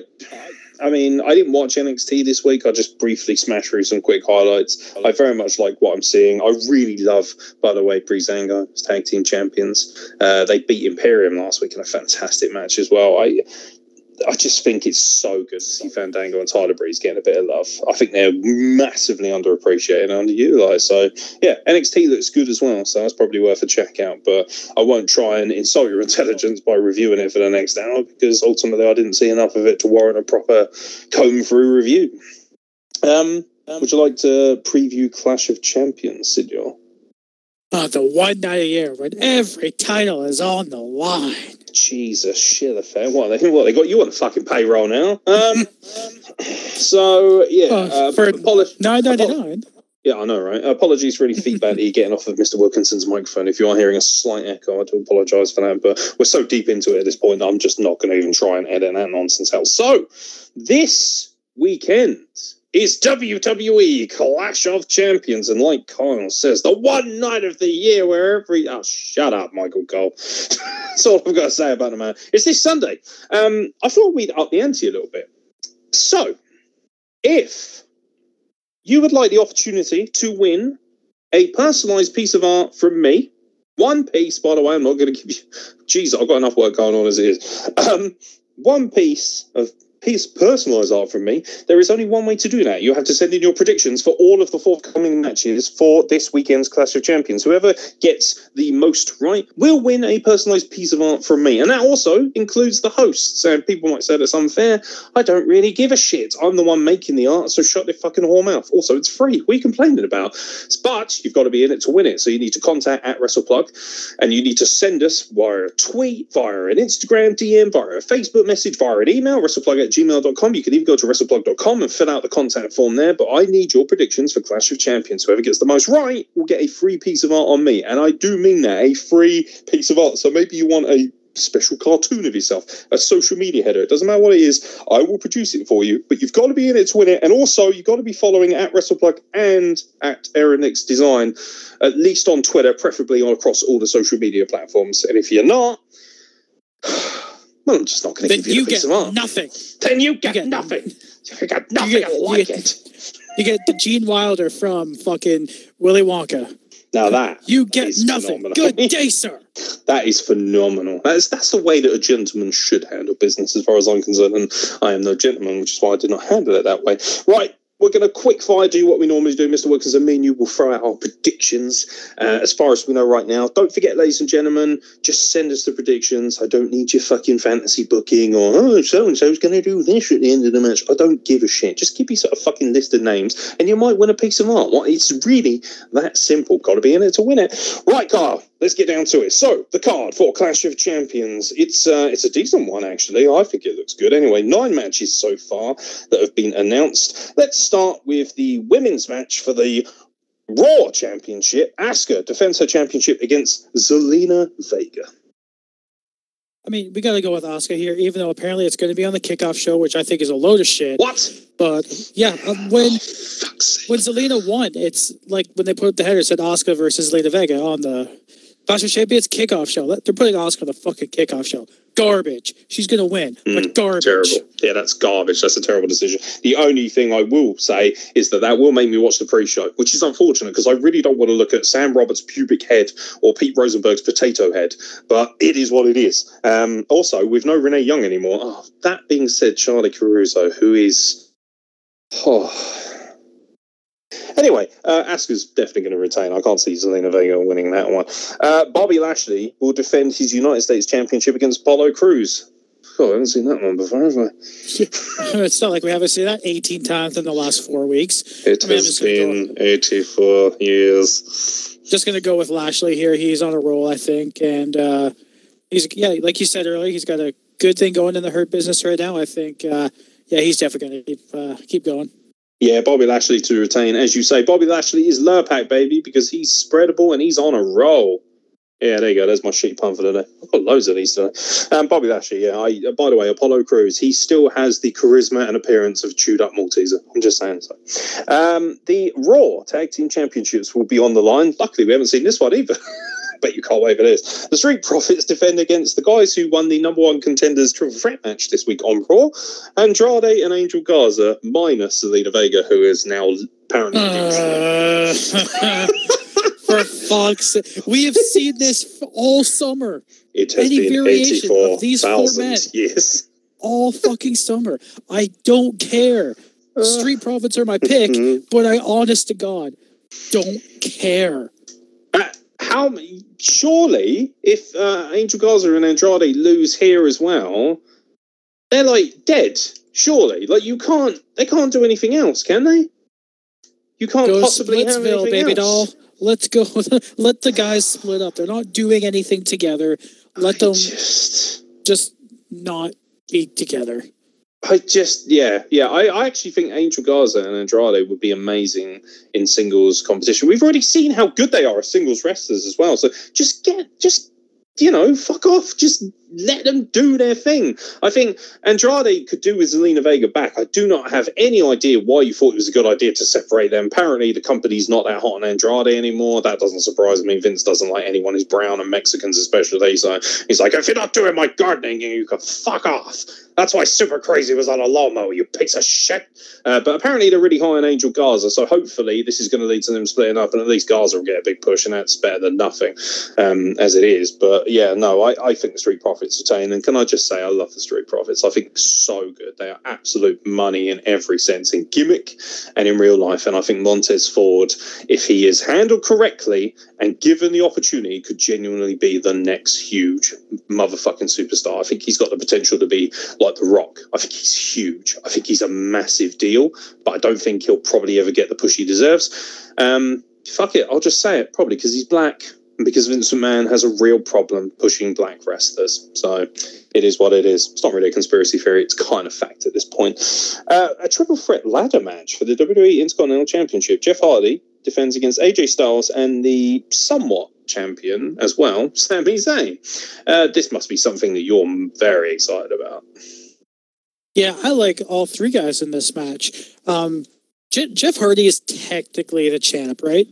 Is he Yes, still yeah. champ right Jeff? Hardy is officially the champ. Sami Zayn, of course, was champion. Then he left for a while because of COVID 19 restrictions. By the way, Michael Cole has got some nerve on commentary hammering that home. Have you heard this? Every single week. Oh, Sami Zayn's not the champion anymore because he went home for a few months and didn't do anything. That's why he vacated the belt. Oh, what? You mean like Brock Lesnar? Oh, wait, no, he didn't vacate the belt, did he? Because it apparently doesn't apply to him. You fucking dickhead. Like the consistency, you just make it. Michael Cole is fucking AIDS at this point, as it is. This just makes it worse when he has to bring up bullshit like that. Vince McMahon is just making it like honestly, Michael Cole fucking sucks dick, mate. He's so shit at his job. I hate him. I hate his face. I hate his stupid fucking calls. He's over accentuated big dog, bass time. Shut the fuck up. You annoy the shit out of me. You look like a whingy little rat. Can you believe that the one time Jerry Lawler, who I don't, I'm not a fan of Jerry Lawler either, but there's no doubting his Hall of Fame credentials and his long career as one of the great all-time heels, especially in the territory days. You know, especially coming out of Memphis and Tennessee and all that. But fuck me, the one time he gets to wrestle at WrestleMania, he loses to Michael Cole right? with a fucking headdress on. Like, just, you know, and uh, believe me, Josh Alexander, he was not going into that match. I. I fucking have no words to describe how much I hate Michael Cole. Anyway, I'm getting off track here. Uh, yeah, triple threat ladder match. Who do you think's taking home the Intercontinental Championship, mate? Honestly, my heart wants Sami Zayn, but I think my brain's going to go with Jeff Hardy here. He's like, I think this is his swan song in WWE. If he, if and His when swan he goes, song song. I Thank you. I'm yeah. here all week. I'm also available for bar mitzvahs. th- this is his last run in WWE. I think they're going to uh, g- keep the belt on for a good while now. Hmm. just just to give him a nostalgia run, even if he is realistically on his way out. So I mean, fine, he'll he'll win. He'll uh, still be entertaining, putting his body through hell at age you know seven hundred and eight. So that, that's fine. I'll I'll accept him winning. Do you know what? I said this was a really good card. I actually, that was a flat out lie. This is a terrible card. And also, all of these matches are just, I've just realised this. I'm looking through it. These are all fucking things that we've seen 55 times on Raw and SmackDown already. They sure Like, are. Lashley versus Crews, go fuck yourself. Street Profits versus Andrade and Angel Garza, go fuck yourself. This ladder match will probably be quite good, but I've seen these guys going at it constantly in different singles matches for a while now. Uh, I don't think Sami Zayn has, I think he's had like one proper match since he came back. yeah, he, he's Uh, wrestled once since he came back. Yeah, like I think you so, know, yeah. like, yeah. So you know, I like Sami Zayn, but at this point, I don't care. They buried him into the ground, and also he's just this whingy little mash dressing twat. I'm like, yeah, whatever. Don't really care. Um, it's a shame. It is. AJ Styles, for some reason, he's just getting more and more watered down. I don't know what they seem to be able to. I get it. He can't always be in the title picture, at least in the main title picture. You know, whatever. I understand that to a certain extent, but you know, he's been jobbing out very stupidly to Jeff Hardy recently. He lost to Jeff Hardy on one leg, like that kind of stuff. And I know people are saying, oh, you know, knee braces are qualified for it, but just it just seems a bit meh. Uh, I'd like to see AJ Styles win this. I think AJ Styles has the most credibility out of the three guys. I think AJ Styles brings more credibility to the IC title. I don't care about Jeff Hardy. I like Jeff Hardy, but I don't care. He's like what? He's, he must be in his forties now. Uh, he must be getting up. I think they I think they all are. Or Yeah, yeah, in like- his late yeah. thirties. Yeah, I was going to say they're all they're all long time veterans. To be honest, they're all you know a little bit fucking a little bit more worn in, shall we say? But yeah, I just obviously it's going to be a stunt fest. Jeff Hardy's probably going to die at some point because that's just what he does. Um, I'm sure it'll be great, but WWE will probably ruin it by having Sheamus come down and push the ladder over or something. like that just seems like something they would do. But nonetheless, uh, I think AJ Styles will uh, hopefully win. That's I'm going to go with AJ Styles because I just want him to win. But knowing WWE, it'll be the person I least want to win. So Sami Zayn, uh, the SmackDown Tag Team Championship. Because we haven't seen this one either. Cesaro and Shinsuke Nakamura, the absolute charisma voids, versus guys who have no charisma that have to wear masks, the Lucha House Party. Um, we don't know which Jesus. two will be taking. Yeah, I know, right? I mean, this. I'm pretty sure they wrestled on SmackDown last week. What the hell are you doing? Like, I think this is probably just going to be like uh, the the catalyst to finally like separate Kalisto because him and Lince Dorado, I think, are having like little marital spouts or something. So I, I don't know. Maybe it'll be a catalyst for that, but still, I don't think I could care less. I don't think it is possible for me to care any less about this than I already don't. I don't give a shit. I really don't. I will not be paying attention to this match. We will, by the way, be watching this live, or at least I will be. There will be an Xbox Live party open, and like I always say to people, you don't need an Xbox, just the app that you can get on Android or iOS, and you can more than happily join us for an open group discussion. I may even have a few drinks, to be honest, because it's probably going to be quite a rough weekend, I think, emotionally. So I'll probably be getting drunk and getting quite rowdy. So um, come and join me for that. that should be a laugh. Um, and I'm sure Kyle will join me. And we'll definitely be reviewing the uh, show directly afterwards. So if you are watching it, please do not hesitate to contact us across all our social media with any thoughts you have on the show as it's going on. If something pisses you off, let's feel that organic rage. Send us a little message, let us know, and we will give you a shout out and share all of your thoughts on our podcast because we don't mind uh, people having their fucking say. We're not about ourselves. You know, we're here to entertain you and also to give you guys a platform as well as our own. So it's as simple as that. Uh, LeBron James just made an insane free, by the way, for those of you who are interested in basketball.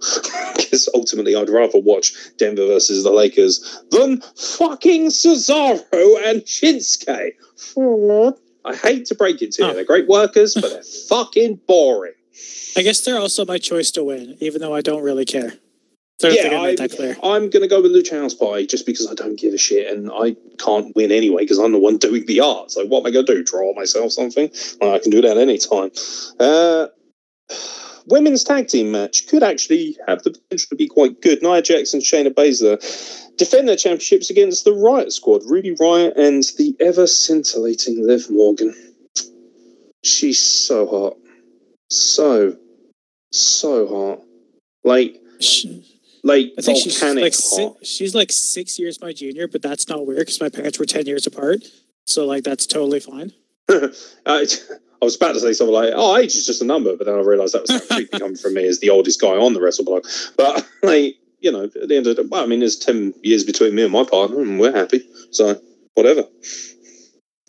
Yeah, I'm, Sort I'm of. gonna say I'm, I'm, Where's the wine? I'm gonna say Shayna and Nia retain because they they just won, Mm, so they got uh they got time to you know kick some ass.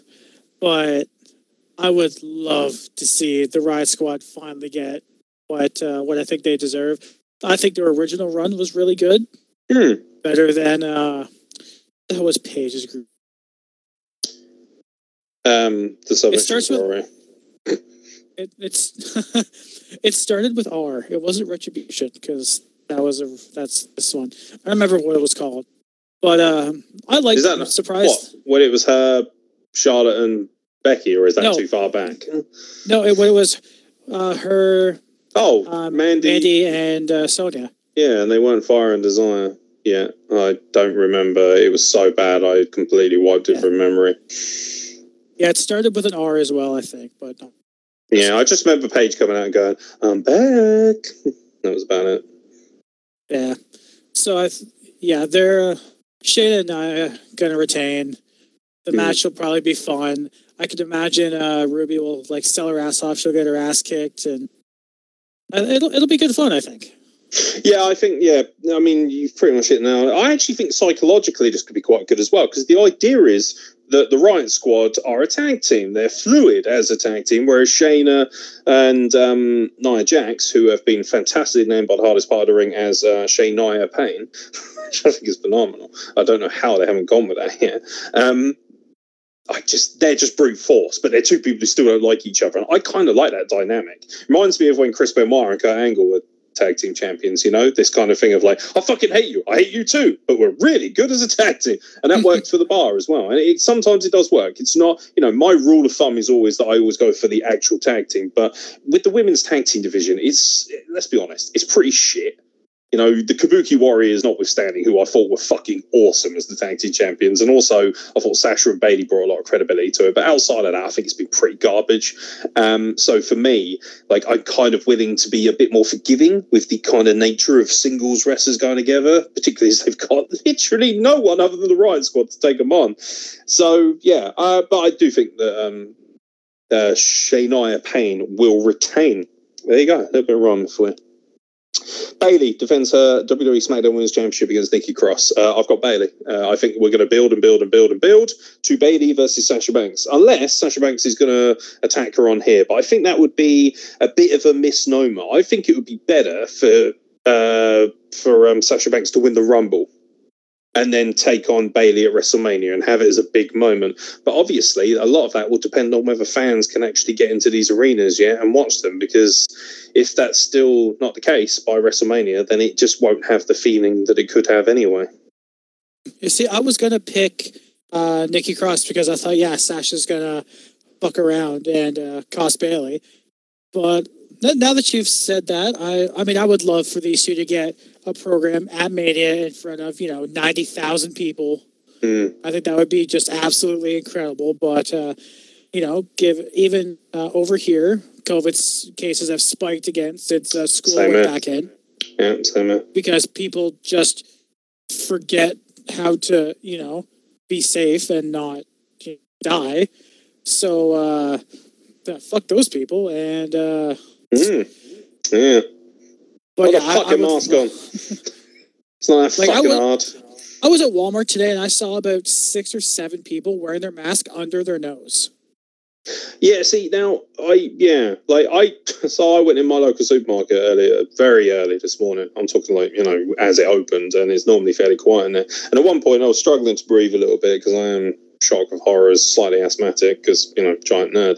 And so I sort of lifted the mask down and breathed through my nose a bit. And even then, just that one moment I thought, that's stupid. Put your fucking mask back on properly. Then I just put it up and just dealt with it because boo fucking who. So you know what? Just deal with it. But yeah, it's. Uh, I mean, we we'll leave the politics for the end of the podcast because I do have a couple of things to say. Because frankly, I'm just fed up at this point with the world. I'm pissed off of it. So you can skip that at the end if you need to, because I know a lot of you people are like, oh, we don't who we're getting into politics. We just want entertainment and swearing. Okay, well, you'll get plenty of that either way. So yeah, um. Uh, where are we? Oh yeah, Bayley. Yeah, I want Yeah, Bayley. I'm going to go with. Bayley now. Yeah, I, Yeah, for I the same worry. reasons you say. Yeah, I just hope they don't spunk it. I really don't because if Sasha Banks attacks her now, it's like, oh yeah, we'll do it. We'll do it at the next pay per view. No, like, what's the next one? TLC or whatever. Oh wait, no, Survivor Series. Survivor Series. Yeah, there'd be Survivor Series. Yeah, yeah. So like, unless they squeeze in battlegrounds or something. um. So yeah. Um. WWE 2K Battlegrounds. Great balls, because that's where women should be fighting under a massive pair of balls. It's Vince McMahon in a nutshell. Get it, nutshell. Uh, I was going to make a very off-color joke about Sasha Banks, but that's already happened once, and I don't want that to come back. I'm and a little bit. in I don't ever want to hear the term "off color" and Sasha Banks in the same sentence again. Thank you very much. All right, we'll, we'll leave that to the American public. Sorry. I'm pretty sure everyone knows I find her the most beautiful one on this entire planet. Yeah, she's um, yeah. Damn. Uh, Drew McIntyre defends his WWE Championship in an ambulance match against Randy Orton. Randall, Randall Keith, Randall Keith, Keith, Randall Keith, Randall, Randall, Keith. Randall Keith. Go on then, have Uh, at it. It's your boys. Uh, I mean, it gets harder and harder to not choose Randy Orton to win. I we were Because he's doing- about Sasha Banks. No, no, we could we could be here for hours for that. We should we need to keep, on topic, Kyle. Come on. I'd like, like to, I'd like to feel like I'd be there for hours with Sasha Banks, but ultimately, I don't think I'll be able to contain myself longer than about. I don't know. I don't know. Send in your bets as to how long you think I'd last with Sasha Banks in a fight or during well a sexy fight, as they Yeah. call it in BoJack Horseman. I Is this think one of our sexy fights? I think if she touched me, that'd be it. Just Oh, Just- shotgun Kyle strikes. Yeah, the old, Uh. that's why they call him the twelve gauge, baby. bam. Uh, give her, give her a shot like- for my spice weasel. Uh, bam! We're gonna knock it up another notch. Bam! Fucking great stuff. Oh dear. Um, so uh, WWE title. What? Oh, right, yeah, wrestling. Uh, yeah, D- WWE Championship ambulance match. Uh, Drew McIntyre defends against Randy Orton. I've got Randy Orton finally overcoming this. I think they're going to finally pull the rug out from under poor old Drew. Yeah, like it gets harder and harder to not vote for Randy because he's doing the work of his career right now. Mm. Yeah, he is. Because like, yeah. it's just it is incredible the stuff he's been doing. And as much as I love Drew, as much as I don't know how many people guessed Drew to win the Rumble when I did in January because we had the PvP. That's kind of how I got back on the show. Because I'm like, you know, put PvP in, and I, uh, one? I think one person did. yeah, Yeah. me, I, I said, Yeah, you did. Yeah, yeah, you had Drew. I said during the match, once he eliminated Lesnar, I felt like he was going to win, but until then, I had no clue. because uh, yeah, I don't know why, but I was like, yeah, I think Drew's gonna win. And then yeah, when he kicked uh, Lesnar in the face, I'm like, that's it, that's it. He's gonna he's going all the fucking way. Yeah, man. Yeah, it was phenomenal. It was, uh, yeah, and uh, I think Drew's had an amazing run, and I think beating Randy Orton, uh, I think it was SummerSlam, helped to legitimize his title run a little bit for me. Um, and then obviously he wasn't on payback, was he? Because of the injury sustained by Randy Orton, which is why Keith Lee got his opportunity, and Keith Lee done Randy Orton in six minutes. But somehow, which is admirable, and I really appreciate that, and I've got no problem with it. But then also you have this kind of I don't know what's going on. It feels like it's kind of like it's good, but it could be slightly better. There's a slight inconsistency here. Inconsistency is going to be the key to this podcast, really. I'm talking about a lot of inconsistencies. For me, you know, I don't have a problem. Like Keith Lee beating Randy Orton's fucking amazing. I thought it was one of the coolest moments actually at the back end of this year has had in wrestling, especially in a really rough year overall, just in general for everyone. But at the same time, you know, Randy Orton's the one coming out of it you know, looking strong. He punted Keith Lee in the head on Raw this week and decked Drew again. And it just feels like they're not going to consistently, consistently, excuse me, have Randy Orton lose, which is why I've got him winning. I thought they pulled a plug at SummerSlam on Drew's career, but at least Drew got that big win, and he got it in such a really cool and unique way for me. So, and that was quite memorable to remember him. You know, that match where neither guy used a finisher. You know, there was no false finishes, and I like that because these matches today are just fucking laden with them. So, yeah, I, I but I do think this is uh, Orton's time. Number fourteen has arrived. I think. I was uh, I was on Twitter the other day, and I don't remember. It might have been Sean Ross Sapp, who, as far as I'm concerned, is a very credible reporter. I think, I hate but him, um, but at the same time, people seem to like him. I just think he's a dickhead. He just spends a lot of Oh, his yeah. time making apologies for WWE and all of their nonsense. So yeah, he just he just annoys the fuck out of me, to be honest. I definitely I definitely think he's a bit of a cock, but he seems to be a rather respected journalist. But that's Mm, not yes, he does. Yeah. But um, he I think I think this was him anyway. It was something about uh the fact that Keith Lee has had like you know was it like ten or twelve matches since he was called up, Hmm. and the only like real clean finish he had was the win over Randy. Like all of his other Yeah. matches have been like s- screwy finishes. Yeah, or no finishes at all. Like there's Exactly. somebody in it. Yeah, like I'm.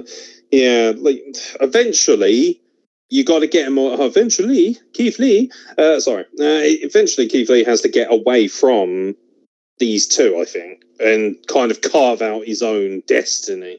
Uh, I think you would really spice up the United States Championship if you had Keith Lee versus Bobby Lashley.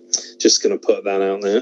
That's a that's a big. Just- you're gonna you're gonna give me what I want, or I'm gonna kick your ass, Vince. I'm gonna come over there and cause you to have another heart attack, you old piece of shit. I don't know if he already has one, had one or not. You gotta think he has in private, but maybe he doesn't have a heart at this point. Maybe it's just been replaced by a series of mechanical tubes, I mean, could slowly working away to to, remember, keep uh, his soul alive. Yeah, remember though, Captain Picard doesn't have. He has a artificial heart, and he's still an incredible captain and an incredible man. He's just not. You know, Vince McMahon is neither of those things. No, no, exactly. You imagine if Patrick Stewart was in charge of WWE? just be It'd be so, have all it'd be these so suave. I'd like, yeah, exactly. We'd have so many Shakespearean novellas at the main event of Raw. It'd just be so classy. I reckon it'd be too classy to handle. I think America would lose their shit. I mean, you said that's what NXT UK should be. It should have fucking Jean Luc Picard in charge. Gee, I've never said anything more nerdy in all my fucking life. We're about to get to the news, the random news topic. So look out. And I know we've already discussed wine, but how could you not open with www.wines.com, which, by the way, is also a fucking domain that they bought? Fuck off. Um, finally, uh, Roman Reigns versus Jey Uso in the match that I am watching this whole show for. Uh, I love the Usos. They are so special to me. I think they are genuinely one of the greatest tag teams of all time now. Uh, I really believe that. And most definitely of the modern era. Of course, with Jimmy being injured, Jey has stepped up to the plate here. And I love the storyline behind it. Not st- Still not overly hot on Roman Reigns just walking in and becoming Universal Champion again. But it's definitely a lot better than the, I'm the big dog, it's my yard. Like, at least there's a little bit more darkness and an aura to it. And Paul Heyman certainly Hello, adds a lot to that. friend. Exactly, exactly. I like it. It's a bit more of an emo kind of Roman thing going on, which I appreciate um, very much so. And obviously, the idea of Jey Uso being in a huge main event caliber match is thrilling. You know what? We give WWE a lot of shit. You've got to give them credit here. They're stuck their neck out, you know, just like they did with Jinder Mahal. And I know people hated it, and I loved it because I love me some Jinder. But I like it when they do something fresh that we've never seen before. And Jey Uso being a number one contender for the Universal Championship is something we haven't seen before.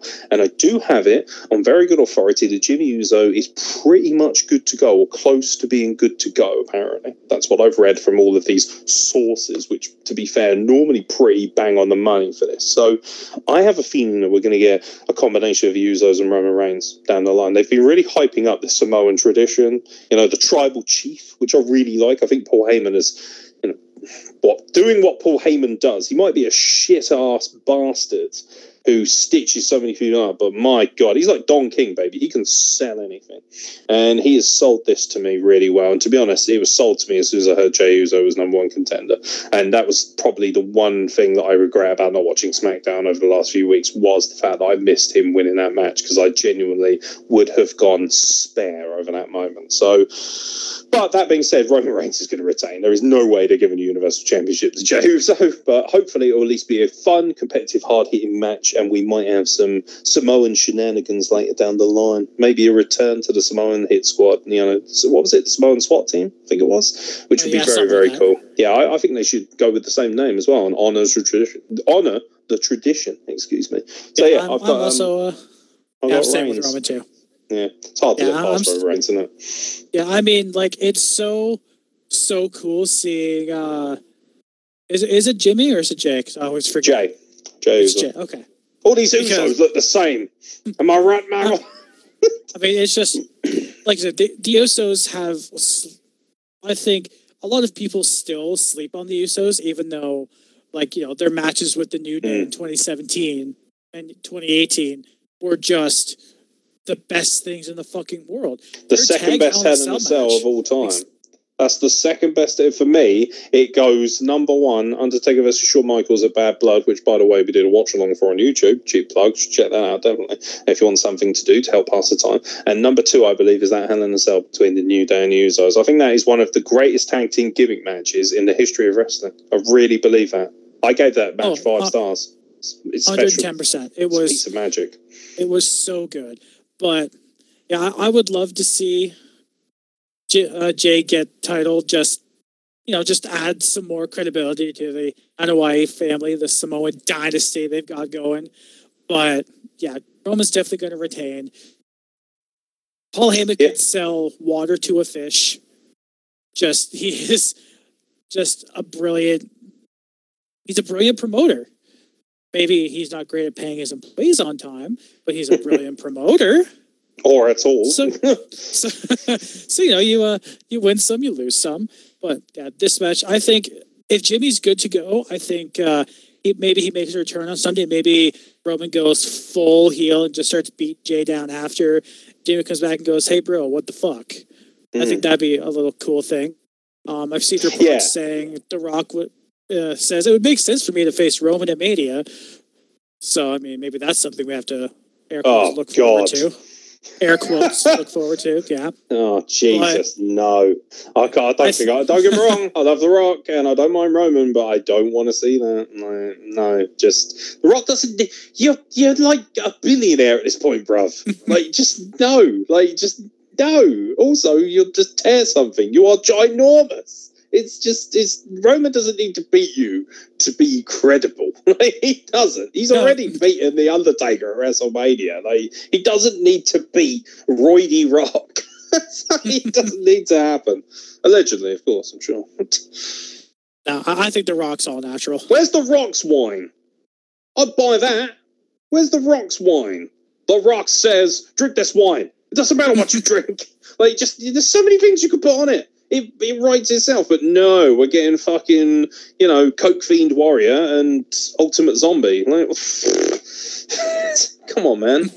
You know. Oh, oh, by the way, everyone who's fucking getting upset about me taking cheap shots at people like Ultimate Warrior and Jimmy Snuka when they're dead, fuck you. When those guys were alive, you cunts buried the living shit out of them. Now all of a sudden they're dead. You want to feel sympathy and misery for them. Like I obviously feel a lot of sympathy and tragedy for Ultimate Warrior's passing, and particularly his family. But that doesn't fucking somehow wipe out the fact that he was a piece of shit in this business. And the same goes for Jimmy Snuka, who is allegedly a fucking murderer. So, you know what? Excuse me if my sympathy does not overfloweth for the people who still want to fucking bury their heads in the sand about people being cunts. It's as simple as that. Um, but yeah, the Clash of Champions, there it is. There you have it. It was supposed to be a quick fire predictions, but somehow it went into some pseudo political rant. Um, so it is what it is. So yeah, Clash of Champions. We'll be watching it this Sunday. A party will be open. Now then, Mr. Wilkinson, there will be some quick fire news before we uh, leave with a little bit of a somber tone. In fact, let's just get on with it, shall we? As far as somber tones go, Road Warrior Animal sadly passed away a couple of days ago. Uh, he was just 60 years old. Uh, reunited with his brother Hawk in the wrestling heavenly gates, or at least we hope if there is such a thing. Uh, Road Warrior Animal, of course, very famous as part of the Road Warriors. Uh, I mean, what can you say about the Legion of Doom as well? Like, just a really special tag team over the years. Uh, it can be a little bit marginalized by going back and watching it because Hawk was notorious for being a shit seller. he would not sell for anyone. You know, he was like first up every time he took a finisher and stuff like that. Um, that being said, there is no denying the credibility of such a legendary tag team. And at one point, the Legion of Doom were by far and away my favorite tag team. I remember in the sort of early to mid 90s, I was Road Warrior mad. Absolutely loved him. So, yeah, simply put, um, thoughts and prayers, and obviously massive condolences on the passing of uh, Mr. Joe Oh. Laurinaitis. Joe Laurinaitis. Yeah, thank you. Sorry, I was um, sorry. I'm very unfortunate time to uh, yeah have a fucking gas movement there. But yeah, uh, Joe It's, uh, better known as Road Warrior Animal, rest in power, my friend. It, it's incredibly sad. Like I was too young to really enjoy the the Road Warriors at their peak. I Like I've gone back and watched stuff. The pop they got at like WrestleMania like six and seven, even when they came back at fourteen, Yeah, like with Sunny, LOD two thousand. thousand. Although it has to be said, I was was that with Droz Uh, yes. or was it? I'm- Yeah. Or was it uh, originally? I know because they had that horribly distasteful angle, didn't they, with Droz, where you know um, Hawk was going through real life alcoholic uh, and yeah, and they substance turned it into a abuse issues. storyline. Yeah, and they tried to commit suicide, and then Droz pushed him off the Titantron. Vince Yeah. McMahon, ladies and gentlemen. And then I think Hawk died later that year. Early the next year. Uh. It was pretty soon after. Yeah, yeah, I think he died a few years on, but I do know that Hawk has been gone long gone for some time at this point, which is obviously not a good Yeah. thing. But you know, he he had a lot of struggles and a lot of battles, and it always felt like Animal was kind of the more um level headed of the two. I think that's fairly safe to say. Actually, um, have you seen uh, the Dark Side of the Ring with the Road Warriors? I have not. No, that's something I It's need to watch. really, really good. Mm, yeah, that's that's definitely something I'll enjoy, and probably there's more onus on me watching it now. Obviously, unfortunately, because of his passing, and like so many people involved in wrestling, it always feels like they become even more legendary once they pass on. But there's no denying that the Road Warriors, um, you know, in their prime and for so long, were so special, and also real trailblazers, particularly Road Warrior Animal. Actually, um, I remember he was on Colt Cabana's podcast uh, a couple of years back, uh, talking about um, the way that he had sort of, you know, become an entrepreneur and he created his own fashion line and things like that of compressions and stuff like. Just a very cool human being, and a lot of people speak very highly of him. And they were very intense. You know, they weren't everyone's cup of tea, particularly backstage. But one thing you could always rely on was the professionalism and star power, particularly of Animal, uh, who worked in a number of different companies, including NJPW. And yeah, he's um, you know, he will. He will be sorely missed. He was also a team player. I always appreciate that. I know people laugh a little bit when him and Heidenreich were tag team champions and stuff like that. But do you know what? He could have easily just sort of, you know, just kind of spat in the direction of an angle like that. But he wanted to give the opportunity for a guy like Heidenreich to get over a bit. And, you know, who doesn't want to live out their dream wearing the famous Road Warrior shoulder guards? Like, that's something that will live in absolute infamy. And there's been some wonderful tributes to them, particularly art wise. I haven't done one myself yet, would like to do one. Um, but there's been some wonderful tributes. I just wanted to give a shout out to so many people who, as well who have done some amazing pieces of art. There's a lovely one of the two figurines. I don't know if you've seen this, the two figurines standing there, and there's like a light shining, and Hawk is standing there, and he's holding uh, a tag team title and the other pair of shoulder guards, and he's offering them to Animal, who's like there at the gates. Is that kind of thing? Like, welcome back, brother. And it's like it's it's very beautiful, you know, little things like that. So it's lovely to know that despite being predominantly a tag team wrestler, he's still remembered incredibly fondly. And you know, credit to AEW as well, who are always straight off the mark, making sure that they show love to people, even if they were, you know, predominantly WWF talents or you know NWA talents, whatever it is. They still have a duty, I think, to remember and respect these legends. And they did a really good job of that and mentioned him throughout the broadcast on Dynamite. So I've got a lot of respect for that. So yeah, um, just put a pin on it, really. Rest in power. Joe Laurinaitis, unfortunately, no longer with us as Road Warrior Animal, um, passed away at the age of 60. Uh, other news, a few little tidbits before we wrap things up. God, I had to write down a crib sheet of things because it was just so stacked this week, and I wanted to make sure everything was covered.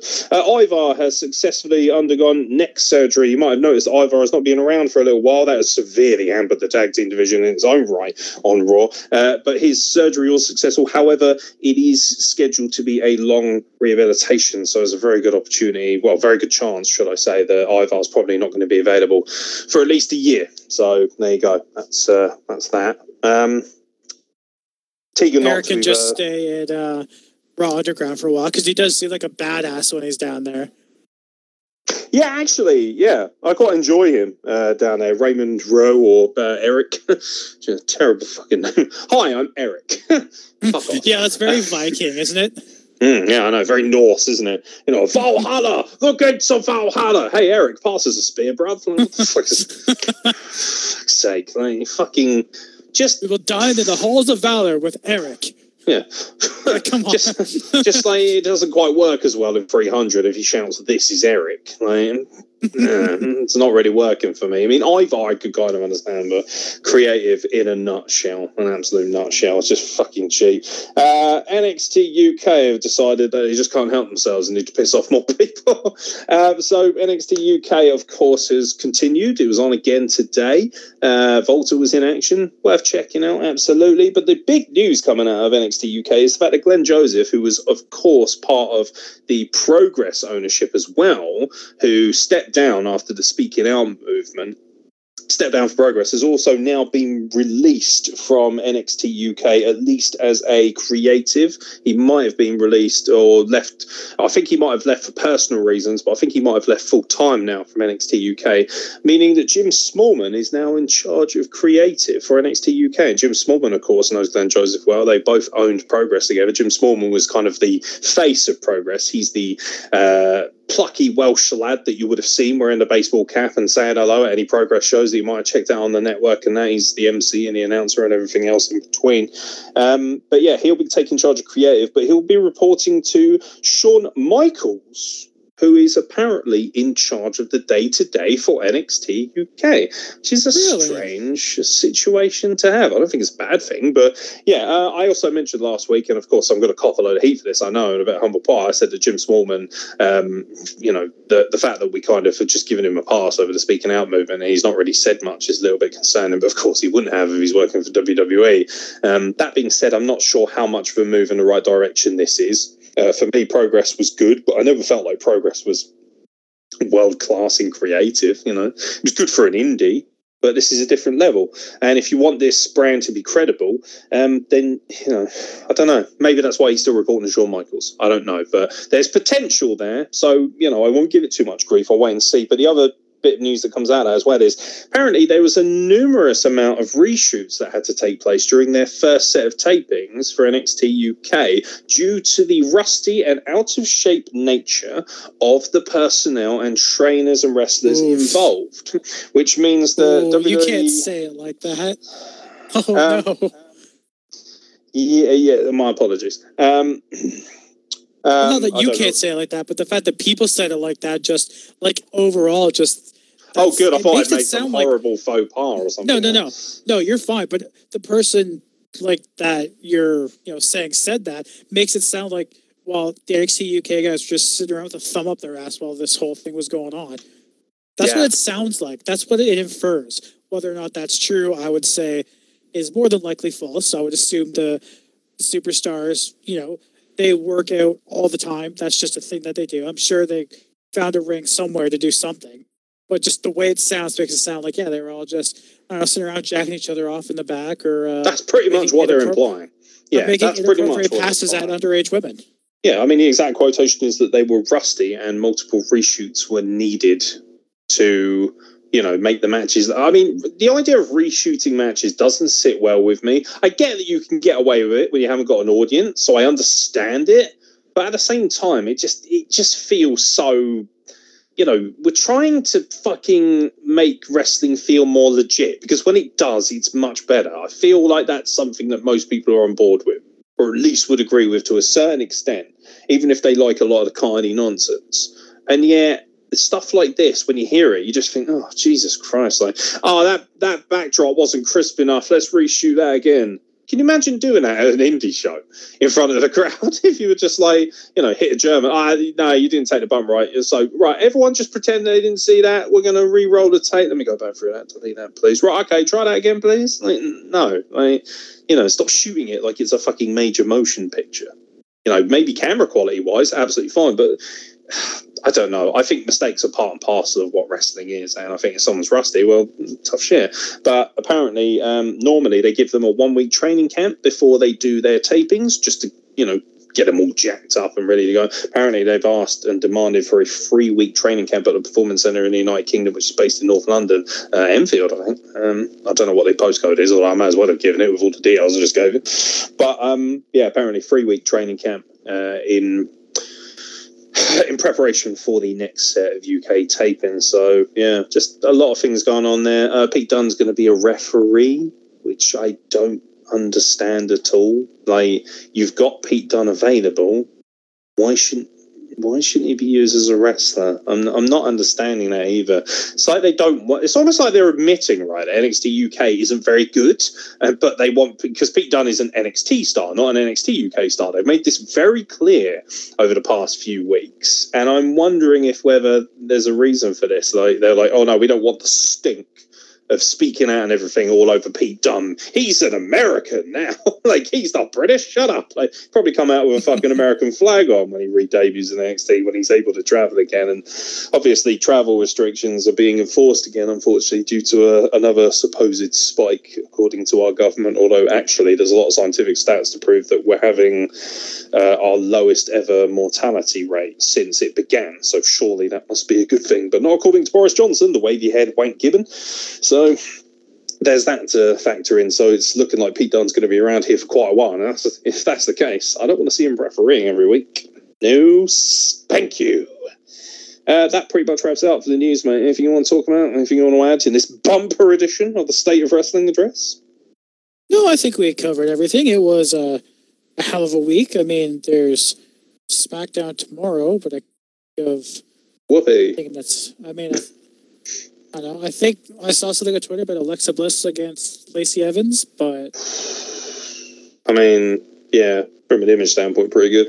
I'll be watching the Miami Heat because my beloved Heat are one win away from the NBA Finals, where they will meet either the Lakers or the Nuggets. I'm hoping it's the Nuggets because that will upset all of the incredibly woke, fucking uber leftist toolboxes that love the NBA. By the way, I love the NBA. Uh, I'm just not left or right. I'm a human being. Go fuck yourself with your dumb labels. And that's something actually I wanted to bring up.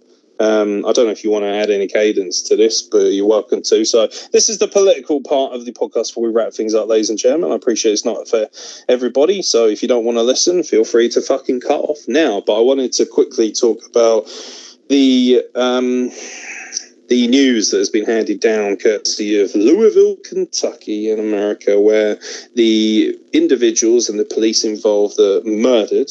Let's be honest, murdered uh, Breonna Taylor in cold blood in her home during a warranted invasion of sorts for what I believe was drug paraphernalia, uh, have basically got off scot free. The judge and juries and everything involved in that have essentially said, yeah, we're not going to charge them. And the only charge actually being brought is against the police for a misdemeanor against her partner, who, of course, opened fire, which is what led. Now, I would like to point out in this scenario, right, that Breonna Taylor was an EMT, released training to be an EMT, somebody who is going to be on the front line, giving her life to try and improve the quality of people during a vicious pandemic in what we're led to believe could genuinely claim the lives of millions of people. She was gunned down in her own home due to, you know, at the end of the day, her partner had opened fire because these, might I point out, ununiformed individuals burst into her home and, you know, they shot her. She was not armed. That's, I mean, that's surely the biggest red flag right there. But the fact that he was defending his property, he believed these people to be intruders, and they did not announce that they were the police until after they had murdered her. They, this is, I'm sorry, but at some point you have to say this is racially motivated. Um, you know, and it is. We all know this, but people want to bury their heads in the sand. And what is most alarming is that the people defending this incident are saying that, well, what do you expect? You open fire on the police. These are the same people who believe that guns and their right to bear arms should be remain untouched. These are the people who say that they have a right to protect their loved ones with firearms. So why is it that when a black individual does that, all of a sudden you want to forego the arguments and the claims that you have made for the benefit of your own argument because frankly you are closetly racist. I've seen a lot of people making arguments on social media, white people, surprise, who say that racism isn't, isn't actually a big thing. That apparently, according to these people, the media just makes it look like that and they make white people feel guilty and make them terrified of coming out and having an opinion because they might be racist. So, what they're basically saying is racism doesn't exist. These are the same people who probably deny the Holocaust, you know? These fucking lunatics these absolute fucking mental health asylums of people who, frankly, don't even warrant oxygen. The kind of people who thought voting in Donald Trump in the first place was a good idea. I actually get why Donald Trump was voted in. Because a I'm lot of glad you people, do, because I've been thinking about it for the last four years. the reason, no, I get it. I don't think it's a good idea, but I get why. Because a lot of very stupid, let's frank, let's put it how it is. A lot of retarded people voted in this what's it headed fuckface squirrel bag cunt because they thought, hey, you know what? He speaks his mind. And that's what we all want. So in a way, we're all to blame. We all whinge, don't we? I want my politics. I want my politicians to say how it is. I'm sick and tired of them fucking, you know, being politicians. It's just kind of their thing. Um, you know, we didn't want someone with class and elegance and wonder like Barack Obama. It's hard to believe that five years ago we had the first ever black president in the United States. I'm not American, and people are going to be like, "You've got no fucking right to say." Uh, yes, I fucking do, because your bullshit affects the world, not just you. We are all part of one gigantic fucking rock. These are the same cunts who are like, "Oh, I can't wait till we leave the EU. Brexit this, Brexit that." Mate, I can't even get a decent breakfast. Never mind a decent Brexit. Sort your fucking shit out. These I'm fucking sorry, I shouldn't laugh at that, but yeah, but that's, that's the idea. It's meant to bring, or try to bring a bit of humour to it because it's infuriating. And you know, this is another in a faux pas of incidents. And you know, people are going to be like, "This is a Russian podcast. Don't want to hear it." Like I said, turn it off if it fucking pisses you off that much. Uh, I'm going to have my say. Right, America's become. I love America. People know this. I stay up till ungodly hours chatting to people from North America and obviously people from Canada as well, and Kyle in particular. But I love America. Anyone who knows me knows I love my American football. I love basketball. I love American food. I love American people. I love a lot of the freedoms. I don't necessarily disagree with the right to bear arms, although I think it should be far more fucking controlled and managed than it is. I think it's ridiculous. But at the same time, America has become a cesspool of violence and racism. And how anyone at this point can honestly think it's okay for this amount of black people to and their argument is always what about all the white people that have murdered what what? What do you mean what about all the white people that are murdered? They get fucking justice more often than not. They get fucking judicial practice the majority of white people that are murdered as you say you know normally there is a very legitimate cause as to why but surprise this might shock you. The police aren't meant, to shoot or murder anybody. Their job is to incapacitate and then use the justice system to decide and deliberate as to what the punishment should be for an individual based on their crimes. It should not be, you're black, I'm going to burst into your house, and when someone opens fire on me, that gives me complete freedom to shoot anything in sight. That's such an American thing. And the same people trying to defend this blatantly violent, racist action are the same people who are saying that it's okay to have a firearm in your house and to use it to defend yourself and your property in invaders. And there's no excuse here because it's not like they were wearing FBI vests or they had police written in big old fucking letters or anything. They didn't even announce the fact they were police officers. What would you, in that scenario, do as an individual if you were in your home, if you are a legally, by the way, his firearm was registered. He was legally entitled to own a firearm. Obviously, no one's legally entitled to just open fire, but at the same time, he's legally entitled to defend his property and his people. If someone burst into my house with firearms, I would have no choice but to exercise as much possible violence, self defense, whatever you want to call it, to protect me and my partner and my family.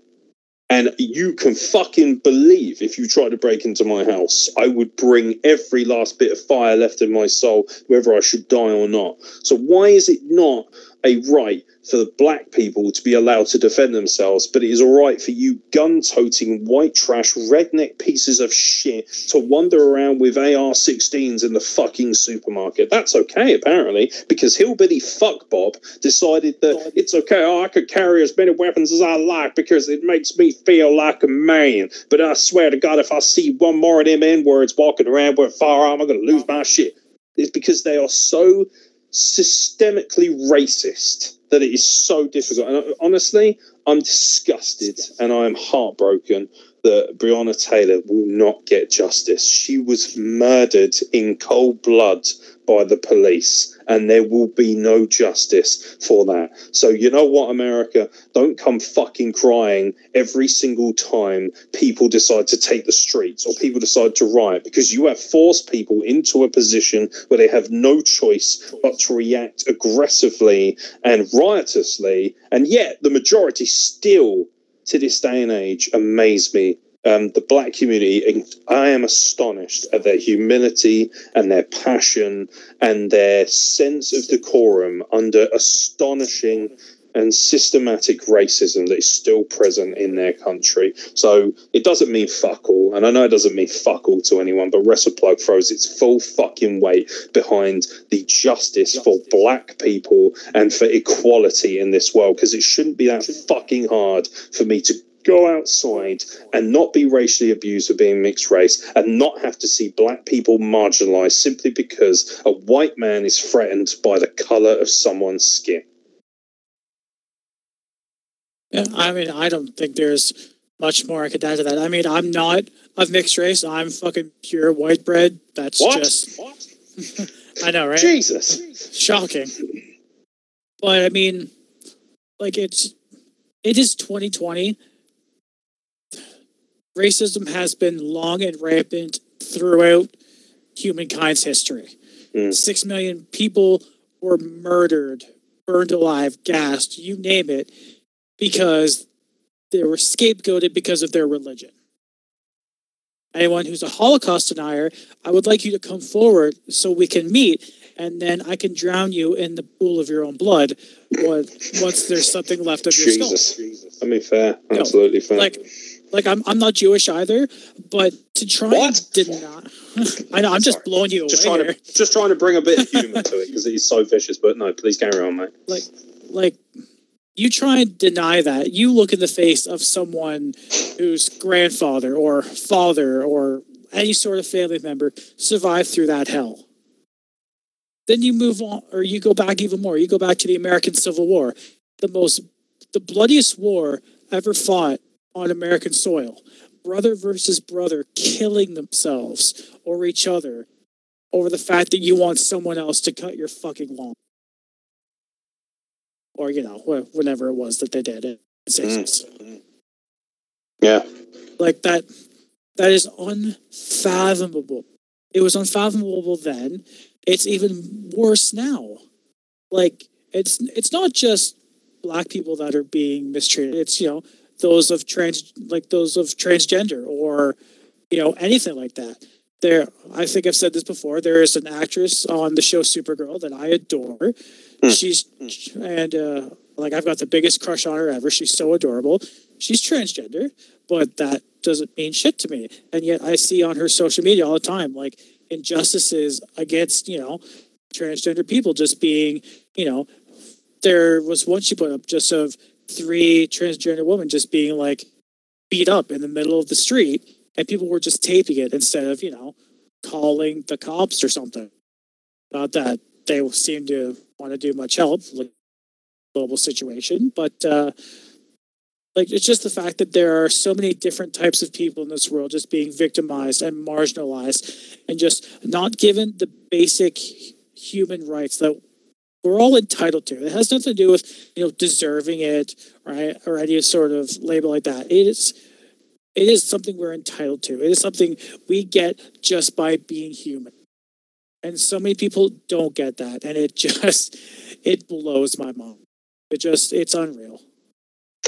It's terrifying living in a society where people are willing to play the ignorance card when it comes to the most vicious and most divisive things. There's something really potent about America in particular, and it, but it, racism is everywhere. I'm not going to sit here as a British individual and tell you that oh, America's the problem. Fuck America. Like no, it, it's everywhere. It's absolutely everywhere. There are so many. There are very few countries that have legitimately, truly forward thinking in every sense. You know, there's a few that I believe are very much on that spectrum. Places like Norway, I believe, to really have an astonishing, you know, handle on the way they deal with things and even their prison reform system and everything that comes with that. And there's a lot of knowledge to be learned. You guys can do the research if you wish, if you're that fascinated. You know, God knows there's plenty of time to do it at this point for a lot of us. But what scares me is the lack of education and the ignorance that comes with it. What scares me is the fact, you know, if you're of such mental destitute destitution that you are willing to pretend uh, or truly believe that six million Jewish people were not killed and that was just a conspiracy theory. Like, and don't get me wrong, everyone knows, anyone who knows me knows me. I love conspiracy theories, and I do believe in some wacky things. I do. I'm, I'm not a flat earth or anything before I get lit up for anything like that. People, and I know as soon as I say that, people are like, "Well, you don't have any credibility." Of course, I have credibility because I'm educated. Fuck you. Everyone's got credibility until they don't. You prove a lack of credibility.